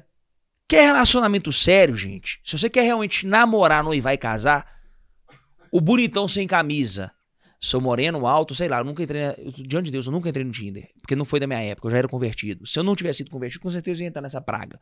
Mas enfim. Ah, mas eu conheço uma amiga minha que conheceu o cara no Tinder deu certo. Que bom. Deus pode fazer, a vida pode fazer, mas uma probabilidade muito, muito pequena. Então, aonde eu posso conhecer boas pessoas? É isso que a pessoa tem que entender, cara. É, é numa igreja, é num ambiente saudável, numa academia. Vou co- conhecer o cara às 5 horas da manhã numa balada, chapado. Ele pode ser uma pessoa do bem, pode ser uma pessoa honesta, pode ser uma pessoa bacana. Mas a probabilidade daquele dia, ele só queria uma coisa: sexo por sexo. Sexo on the roll. Sexo e, e drogas e loucuras. É isso que ele queria. Pode acontecer da coisa ganhar forma e caminhar e etc e tal, mas a probabilidade é pequena. Então, é, é, Robertinha respondendo a sua pergunta, Roberta, é, no Tinder, a única coisa que você vai arrumar hum, é macho querendo, É. né? É, é um trem complicado. Se você não fosse pastor. que que Você tá no seria? Tinder, Luiz? Eu, claro que eu tô. Você vê o pecador na sua frente, né? Não, é porque você discordou assim, de uma forma muito sutil. De uma forma muito sutil, Luiz. Eu tô em mais uns outros dois. Ô, ô Luiz, ó, Luiz. É complicado. Tipo assim. Me faz pensar, né? Pelo menos você é, É. um pecador confesso. Né? Você não é um hipócrita. né? Desse pecado você não Aqui, vai ser condenado. Mas aqui não é só eu que tô aqui, não, tá? O Roger também? Olha lá a carinha dele. Você casou? Eu ainda não. Você casou? Tudo solteiro, porque não, vai. É. Ali é pra outra coisa, gente. Ali não é pra casar. Ali, a não ser que você fale, pastor, eu gosto de sexo, eu quero sexo. Aí, minha filha, aí você faz o que você quiser da sua vida. Não é. Agora, se a sua pergunta é, pastor, eu quero conhecer o namorado, não, e vai casar. Não é por aí. Ele é bom demais, ele é sensacional. Se o Pedro, se o Pedrinho não fosse pastor, o que, que, você, que, que você seria hoje? Você pensa nisso? Bandido. É mesmo? Ou empresário. Se eu, se eu, me, se eu me encontrasse Ah, em alguma. é. se eu me encontrasse, ainda que não fosse na religião, eu seria com certeza um bom empresário. Eu tenho certeza disso. Porque eu, eu tenho outros negócios, E, e, e a gestão que a gente faz na igreja, porque a igreja tem um lado espiritual, mas tem um lado da gestão. Tem conta a pagar, né? Tem, tem processos é, jurídicos, a igreja tem todo, toda uma receita que tem que ser declarada, tem contabilidade. Né? Então, eu hoje, com 31 anos, ô Luiz, é, eu, eu conheço poucos pastores que construiu é, uma história de sucesso, uma estrutura né, tão saudável quanto a nossa do zero. Né, tão bem administrado, com dinheiro no caixa, uhum. sem ter que fazer nenhuma loucura financeira, sem nunca dever ninguém, sem ter um cheque sem fundo na praça, sem ter um cartão estourado. Então, eu, então isso é gestão. Eu falo que isso não é o dom espiritual, isso é o dom de gestão. É um dom, Deus dá, mas é gestão. Então, ou eu seria, esse cara tava no Mineirão, aí ele perguntou assim pra mim, que eu brinco muito, sabe? Aí ele perguntou assim, com o que, que você mexe? Eu falei, com droga. Rapaz, o cara assustou. Não, o cara travou. Aí depois eu fiquei pensando, gente, eu sou tão doido se o cara fosse polícia. Se o cara fosse. O cara barbudo pra caramba, entendeu? Mas eu tava num ambiente super familiar e amigável, que eu entendi assim, aí ele sabe que eu tô zoando, né? Mas enfim. Cara, se eu não convertesse, não me encontrasse, eu ia ser raça ruim. Eu só andava com tranqueira. É, né? Entendeu? Estelionatário, é, clonagem de cartão, era trem ruim, é tráfico, droga. Então, assim, eu, eu tô falando a verdade. Uhum. Tô falando a verdade. A minha mente, ela era voltada pro mal. Entende? É, ela, ela era inclinada pra máfia, pro crime. É, é, é, eu admirava, eu gostava desse ambiente, né? Então, assim, a minha conversão ela foi genuína. Porque hoje eu, eu, eu não consigo aceitar. Não é que eu sou um santo, um puritano, não. Mas o que eu posso fazer, ô Luiz, para andar reto, íntegro, principalmente na área financeira, eu tento, sabe? Então a gente tem uma contabilidade, a gente tem um financeiro. Né? Agora eu tô, tô conversando com uma advogada é, de segurança patrimonial para a gente construir, mas construir de uma forma que não, não prejudique o governo, né? não só negue, né? Uhum. Não que eu faça isso, mas às vezes você erra sem saber, por ignorância, porque a, a, área contábil é uma área muito complicada, muito complexa. Aí você imagina um pastor de igreja daqui cinco anos, a Receita Federal pula nele. Polícia Federal vai investigar, como já investigou muito e já achou muita coisa. Uhum. Ou por maldade, ou porque realmente má administração. Porque começa a movimentar. Hoje eu não movimento grandes volumes como um, um pastor dessas megas igrejas, mas quem sabe um dia vai se tornar. Então eu já penso nisso agora. Eu já tento ah. é, me policiar e botar uma estrutura é, organizacional agora, né? Eu não sei nem o que eu estou respondendo mais. É, o que, eu estou respondendo? Então é isso. É, se você não fosse pastor, o que seria? ah, isso aí. É, Ana Elise. Pastor, fale sobre os relacionamentos que sempre estão terminando e voltando. O ioiô, relacionamento ioiô. É um relacionamento horrível, tóxico, infantil e ridículo. Quer falar? Que nem onde vai e volta. Gente, ser humano tem que ter decisão. Você decidiu, vou abrir o podcast. Você investiu e foi para cima. Sabe que o povo vai, ah, não sei o que eu faço. Não sei o que eu compro. Eu compro qual bolso. Amiga me ajuda. O povo não sai do lugar. E aí a vida tá passando. Essa aí, provavelmente, eu posso até errar. Ela tá com uns 37 anos. Oh, meu Deus.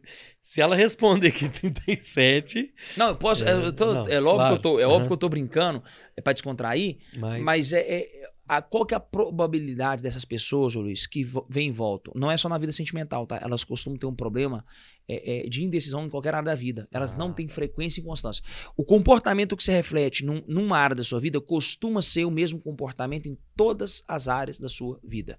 Entendeu?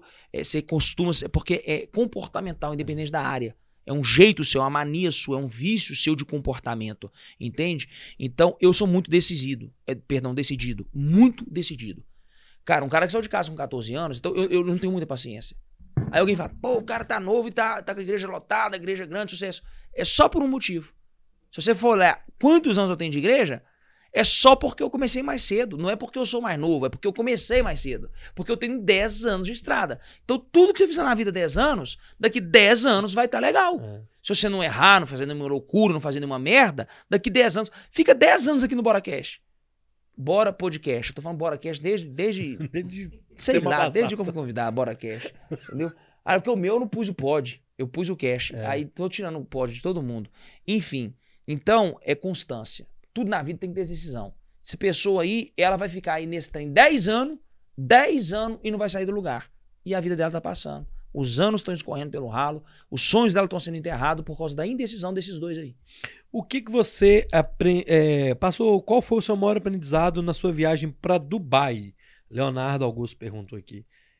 Teve algo? Você foi, mas você Fui, foi de uma... turismo ou você foi? Fui de turismo, eu ganhei viagem, cara. Tem um casal lá da igreja que abençoou, né? Oh, abençoou, pagou toda a despesa para mim e para Kelly. Fiquei louco, velho. Fiquei louco, bicho. Eu chorei, eu fiquei igual criança. Fui de Emirates, cara. Fui comendo tudo. Eu comia tudo, irmão. Comi tudo que eles me ofereceram no avião, comi. Entendeu? Eu peguei umas garrafas de bebida lá. Deixa eu confessar um pecado aqui, mas não era pra mim, não.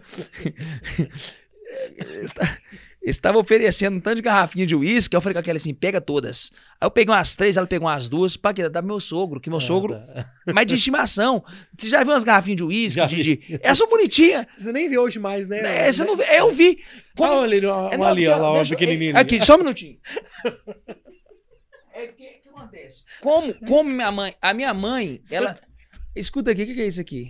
Isso é vodka. É gin. Então Gin? escuta aqui, gin. É, gin você sabe que é na Inglaterra, mas enfim. É, a minha mãe, ela foi contrabandista do Paraguai e vendia bebida. Então minha casa cheirava uísque, cara. Ela vendia muita caixa de uísque. Falando É, sério, é, o ônibus parava no JK ali. A minha história, a Aham. história da minha mãe foi essa, uma das, né? Então, ela trazia muita amostra disso aqui. É a amostra isso. É a amostra, isso que é a amostra, né? Então, eu achava muito bonitinhas as garrafinhas. Aí, quando eu vi, me arremeteu à minha infância. Eu não bebi, tô falando diante de Deus, tá? Eu não bebi, não Aham. encostei naquelas garrafinhas. Era marula e uísque e não sei mais o que. Aí eu peguei um tanto meu sogro, ele apaixonou, cara, ele delirou, porque eu nunca tinha visto. Meu sogro é lá de Pablo, do interior, cara simples. É, O que, que eu tô respondendo, gente? Eu já tô cansado, assim, porque eu tô. A velha do bairro. O que, que eu aprendi? Nós já vamos finalizar. Não, tá? pô, pode cair em paz. É porque eu tô, eu tô cansado é de cansar da, da, da rotina mesmo, entendeu? E É. falar muito é cansa, Mas eu tava em Dubai, Luiz. Teve uma coisa que me chocou. Pô, tá tudo rindo aqui, irmão. Agora eu fiquei doido. Ah, O, o, o efeito do remédio acabou, minha esposa É. fala. Pastor, o remédio dele acabou, então eu tenho que tomar mais uma dose. Enfim, Luiz, teve uma coisa que me chocou. Em Dubai. É. Porque quando eu descobri que Dubai tinha um dono, um dono que é o Sheik, é, o nome dele é tão grande que eu esqueço, eu só sei o último, que é Mohammed, porque todo tem É. Mohammed, né? É, eu fiquei em choque com a capacidade de um homem gerir, construir o que ele construiu. O que, que eu fiz? Comprei o livro do cara. Ah, Eu, eu passando assim lá no Burj Khalifa, que é o, o prédio mais alto do mundo, eu vi o livro dele em inglês e em espanhol. O meu inglês não existe e o meu espanhol médio. Não, eu, eu arranho. E eu tô lendo o livro dele. São 50 capítulos que ele conta toda a trajetória dele, ó. desde quando ele era criança. Todos os ensinamentos do pai dele, do avô dele, do deserto e etc. tal. Então, o que mais me deixou em choque é o que que uma mente de um líder, de um cara visionário, de um cara inteligente. Sabe o que é é uma das metas desse cara? Construir, ser a primeira é, é, civilização a povoar Marte. A meta do cara, bicho. E- Sabe com quem ele tá disputando pra bater essa meta? Com Elon Musk. Aham. Então ele tem já até a data que ele quer fazer isso, que é, do, é 2122. Ele quer lançar é, a cidade em Marte. E aí eles estão projetando uma cidade no deserto de Dubai para simular Marte, para ir desenvolvendo até chegar ao ponto de conseguir povoar Marte. Aí, rapaz, na hora que eu li o capítulo, eu falei assim, bicho, olha a mente futurística desse cara. E Dubai é uma cidade muito futurística. Todo minuto lá parece que você tá num filme é, é, de ficção científica Do futuro. do futuro, o tempo todo, dentro dos elevadores, cara, eu entrei no elevador, é te- tela de LED do teto, no chão e nas paredes. Que é, o, inclusive, é o elevador do Burj Khalifa, que é um, eu acho que é o elevador mais rápido do mundo também. Ele sobe, sei lá, quantos andares muito rápido, você não vê. Só que pra você não ter a sensação que você vai desmaiar, a sensação que você vai morrer, qualquer coisa do tipo, porque é muito alto. Eles blindaram ele pra gerar uma experiência com você, é como se você estivesse entrando dentro de uma espaçonave, cara. E o- aí o elevador faz assim, tuf, com você. Você tá lá em cima do prédio. Então, é o tempo todo a cidade é, é- é muito robótica, é muito computador, é muita informação. Então, isso, cara, eu fiquei em choque. Falei, cara, foi um homem que idealizou isso. Tem um homem que tá regendo isso aqui em 50 anos. Dubai tem 50 anos. Né? Olha o que, que o cara. Existe a velha Dubai, mas essa cidade Dubai Aham. nova, é, futurística moderna, é, que tem aquela praia artificial, a maior Aham. praia artificial do mundo, né? Lá também tem o- a Fórmula 1, deve ser lá. É, a Fórmula 1 é Abu Dhabi, Ah, é Abu que é irmão Dhabi, dele. desculpa, é irmão dele. É verdade. São seis Emirados. Eu estudei a É, parada. verdade, Entendeu? verdade. Porque eu fiquei impressionado. Eu falei, cara, eu quero entender a mente do. Quando eu vejo um filme, É. quando eu vejo um documentário, quando eu vejo alguém bom, eu quero entender o compo- comportamento mental desse cara. Porque todo jogo tá, o game tá aqui, como ele pensa. Uhum. E aí, quando eu comecei a ver os conceitos e como, por exemplo, por que, que Dubai cresceu e os outros Emirados não? Só pra fechar, eu sei que a gente tá com o tempo estourado. Por que, que Dubai estourou pro mundo inteiro e os outros Emirados não? Porque o pai dele, na época, já lá atrás, antes da, da, da nova Dubai, abriu o porto para outras civilizações e para outras cidades e para outros países, coisas que nenhum árabe fazia. Os árabes, por causa da religião, por causa da cultura, não faziam comércio com gente de fora, a nível que Dubai fez. Então, ele cresceu vendo o quê? O meu pai se comunica com todo mundo. Todo mundo. Na verdade, meu pai quer dinheiro, tipo isso. Ele não quer saber de onde veio o dinheiro, ele não quer saber eh, se for africano, se for brasileiro, se for europeu. Meu pai quer fazer a, a, a economia de Dubai crescer.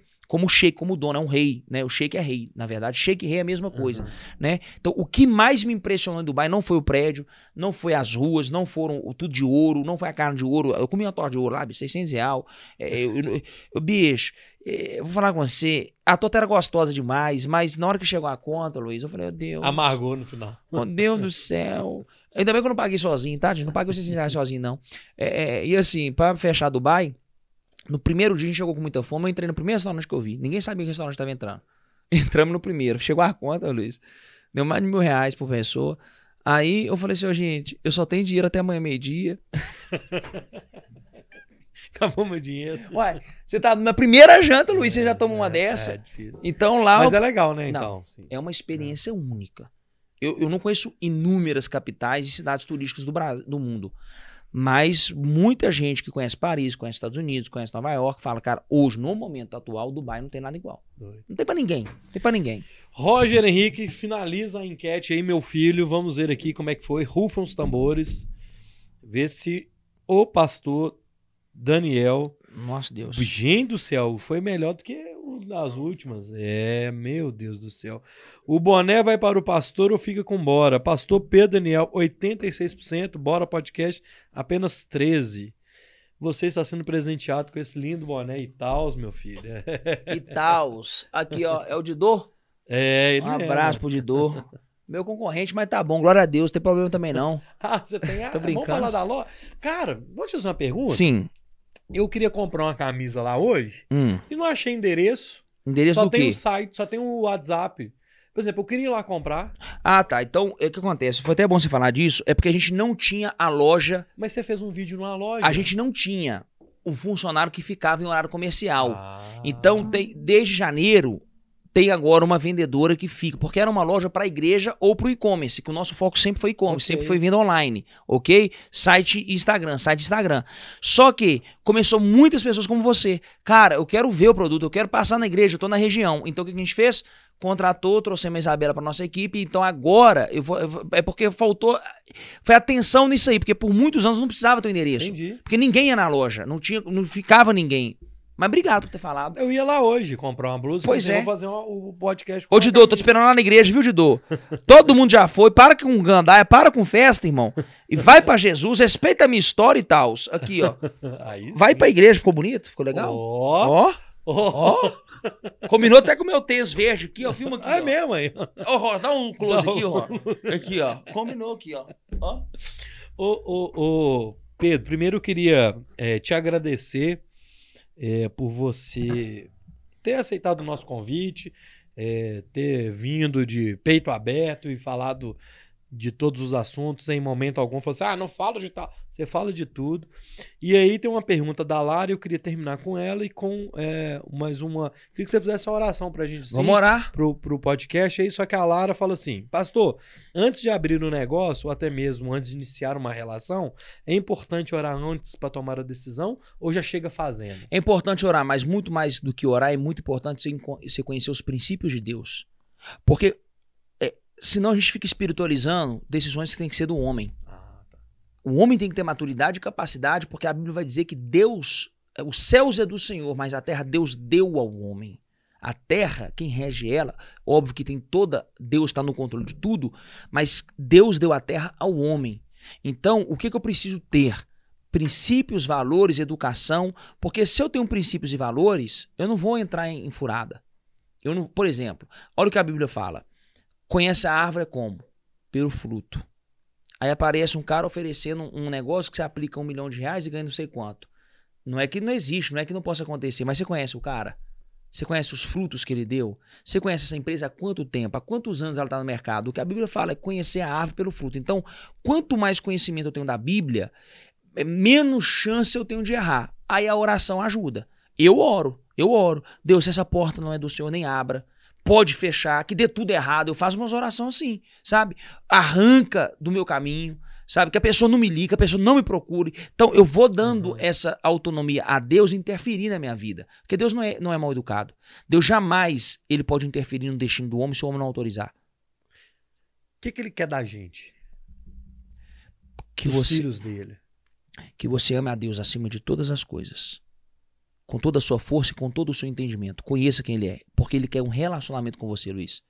Deus é seu criador, cara.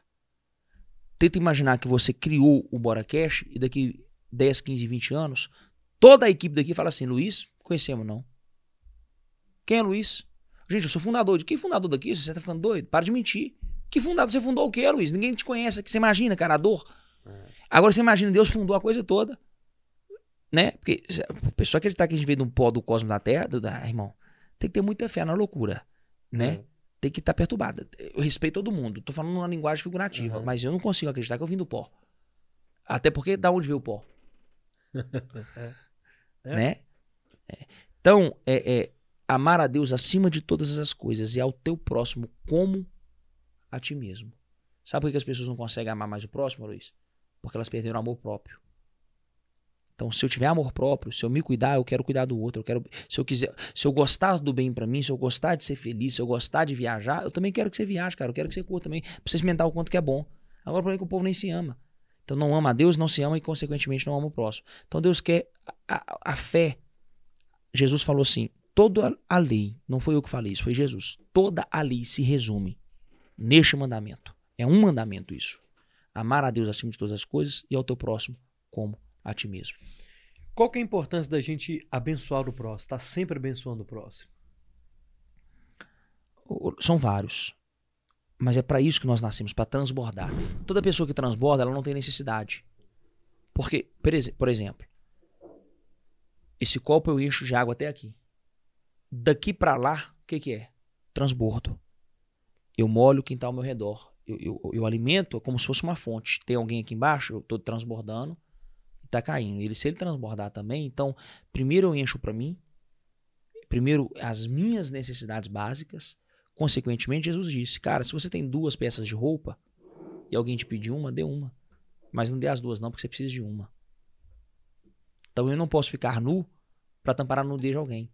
Senão será mais um nu. Eu tô nu para tampar a nudez de alguém. Não resolve. Entende? Qual que foi a sua pergunta, Luiz? abençoar o próximo. A importância de abençoar o próximo. Então, veja bem, quando eu transbordo, eu entendo a vida. Porque a vida está. Luiz, crê nisso. Olha o que Jesus falou. Quem quer encontrar a sua própria vida, quem quer encontrar o sentido da vida, é isso que ele queria dizer. Perdê-la-á por amor a mim. E aí, quando você perdê-la, é que você encontrou. Então, quando você deixa de viver para você, para o seu egoísmo, para sua vaidade, para suas ganâncias e começa a servir o próximo e vê a gratidão, vê o sorriso, vê o abraço sincero, você deixa de ser uma pessoa fútil, mesquinha, nojenta com a energia ruim que você falou no início da conversa, para se tornar uma pessoa querida, amada, respeitada, admirada. Consequentemente, você encontrou a vida. É, fala com a gente. Ah, hoje vai ter o Vigilhão. Fa- como- Ah, o Vigilhão da vamos BN. falar, vamos falar dos cultos lá. Quem, quiser, quem ainda não conhece, eu não conheço. E quero ir muito. Quarta-feira, Como é que são os cultos, horários e tal? quarta-feira é aonde o capeta chora e sai correndo da, da nossa reta. Dá mais de 700 pessoas por culto. Né? A última ficou 200 e poucas pessoas em pé. Nós estamos até adquirindo cadeiras, mas tá muito caro. O aço que subiu muito. É, pois é. Você vai virar o. o- Vamos mudar tudo para aumentar 400 lugares. Então, quarta-feira começa às 19h30 é, e não tem hora para terminar. Sério. Pô, Cada dia termina de um horário. O certo seria terminar 10 em ponto, 2 horas e meia. Mas tem dia que termina 10, tem dia que termina 10 e 10, tem dia que termina 10 e 40. Já teve culto de 3 horas, resumindo é isso. Né? Mas não é o comum. O comum é 2 é duas horas e meia, Começa 19 em ponto. 19 9 h e 30. Chega cedo porque não cabe gente. Aham. Até pra você parar seu carro de uma forma mais privilegiada. É, domingo, 10 da manhã e 19 horas. Raramente não sou eu, tá, Luiz? É, quarto e domingo sempre tô aí. E se eu não estiver, tem uma equipe, líderes de célula, pregadores, tudo da nossa igreja. Tudo maravilhoso, tudo cara que tá voando, tudo no- virado no giraia de Jesus. Certo? Aí, tem os, os nossos eventos esporádicos, que são programações aleatórias, mas que já tá no calendário da igreja. Inclusive, nós temos um aplicativo da igreja, chama Boas Novas Church. Sabia. E lá tem todo o nosso calendário. Boa. Nós vamos soltar agora no- no- nos favoritos do Instagram toda a nossa agenda anual. Então a gente tem encontro com Deus, que é um retiro espiritual. A gente fica três dias só no espiritual. Não pode revelar muita coisa porque tem uns segredos Claro, que aham. é lá. A gente vai para um sítio, enfim, coisa maravilhosa. Tem conferências, então a gente tem conferência de mulher, só mulheres, né? A gente já levou lá a Bela Falcone, já levou Camila Barros, que no nosso mundo é uma é a top, é, top, top 1, a Camila Barros, né? Aham. É, é, a pastora aqui ela tá trazendo uma menina agora de São Paulo que é um fenômeno na internet aí. Tá, Ela botou 40 mil pessoas numa live agora. Nossa senhora. 40 mil pessoas numa live a menina colocou de São Paulo. Tá vindo aí pra nós. Eu tô tentando lembrar o nome dela. É, então a gente tá lá, quarto, domingo. Hoje, por exemplo, é o Vigilhão da EBN. O que é uma vigília? Nós começamos 11 horas da noite e vamos até por volta das 3 da manhã. É um culto, mas é um culto um pouco mais espiritual. Em qual sentido? A gente ora um pouquinho mais, ter um ambiente um pouco melhor para você é, é, é, orar para alguém, interceder por alguém, receber uma oração, orar por uma cura, por uma libertação. É, é, porque o quarta-feira, qual que é o meu, o meu propósito na quarta? A gente chama de culto profético. Mas ele é muito mais evangelístico do que profético. Ah, tá. Porque vai muito visitante, vai muita gente que quer conhecer a igreja, vai, vai, vem, vem, vem turista, gente que tá passeando em Belo Horizonte ouviu falar da quarta-feira. Igual a época o André Valadão tinha o culto fé na Lagoinha, Da terça. que abarrotava de gente, né, de tudo quanto é canto. Hoje a gente tá com a quarta-feira profética, então é um culto mais motivacional. Pra ativar a galera mesmo, pra ensinar a galera a romper o negócio. E domingo já é mais um culto, vou dizer assim, mais, é, é, mais genuíno, Entendi. mais doutrinário, mais essência, sabe? Mas a nossa igreja é muito leve, não tem muita religiosidade, tem princípios. Entendi. A gente bate muito em princípios, não em religiosidade, né? E aí vem o Vigilão da BN, é, é, de vez em quando tem imersões, a gente pega o sábado inteiro, pega um tema forte, um tema importante, relevante, fica o sábado todo. Aí vem culto de, de jovens e adolescentes uma vez por mês, né? Então, é, qual o meu maior conselho, cara? A gente tem muita programação, a gente não para, a gente é muito agitado. Instagram da igreja, Boas Novas Church, o aplicativo da igreja, Boas Novas Church aí, tanto na, na Apple Store quanto na, na não sei, na, na Android, não Não, Android. É, né? Ô, Roger, quarta-feira a gente tem podcast aqui, não, né? É, mas é isso. Mas aí mesmo se o Souvenir vier, eu vou pedir o Iago pra vir. Eu quero ir lá quarta-feira. Vai ser um prazer. É, Pelo amor de Deus, eu vou mesmo. ficar feliz demais. Tá, aí leva. Não, não, mas aí eu vou numa quarta e vai na outra. Tem que um. É, mas Não. aí, como é que faz? É, não sei. Vamos ver, vamos ver. Deus proverá. Ô, ô, ô, Pedro, obrigado. É, Deus te abençoe. Você continua essa pessoa abençoada, trazendo as a palavra. É, não é, é o que eu costumo dizer, que eu consigo entender. É a comunicação, né? Não adianta eu comunicar, passar, transmitir a mensagem e você não receber ela. Não adiantou nada. Você falou aqui três horas e eu não, não ouvi o que você falou, não adianta. Resolveu Então, nada. é, então, é, você faz isso muito bem lá na sua igreja. É, e não foi à toa que você foi indicado, você apareceu aqui. E obrigado. Eu queria que você finalizasse mandando uma mensagem final pra galera e que você fizesse um- um- uma oração pra gente, que abençoasse é, nossa equipe, Vamos orar. nosso momento, Vamos nossos orar, orar aí. pelos ouvintes, pelo, É. por quem está nos assistindo, talvez, pelo YouTube, É, né? A minha mensagem é simples, irmão. Não atrapalhe a vida de ninguém. Não faça mal às pessoas. Não faça com o outro o que você não gostaria que fizesse com você. Procure se conectar com o Criador, porque você certamente morrerá. E a minha pergunta é: após a morte, você vai para onde? E detalhe: o meu avô um dia falou assim: eu perguntei pro meu avô, vô, você crê na vida pós-morte? Ele não sei. Eu falei assim: e se for verdade? Então a minha pergunta para você é: e se existir de fato a vida eterna? E se existir o outro lado, o que, que você fez nessa terra?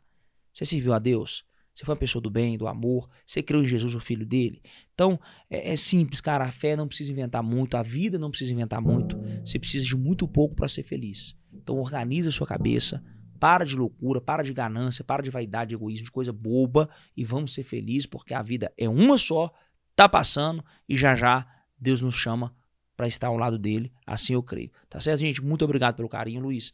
Obrigado por, por me ceder um espaço tão democrático, né? É, é, eu vi que veio, veio pessoas é, politizadas, eu vi que vem pessoas do esporte, eu vi que vem pessoas para falar da vida, de negócio, business, é. e, e ter o espaço para a gente abordar né, a religião.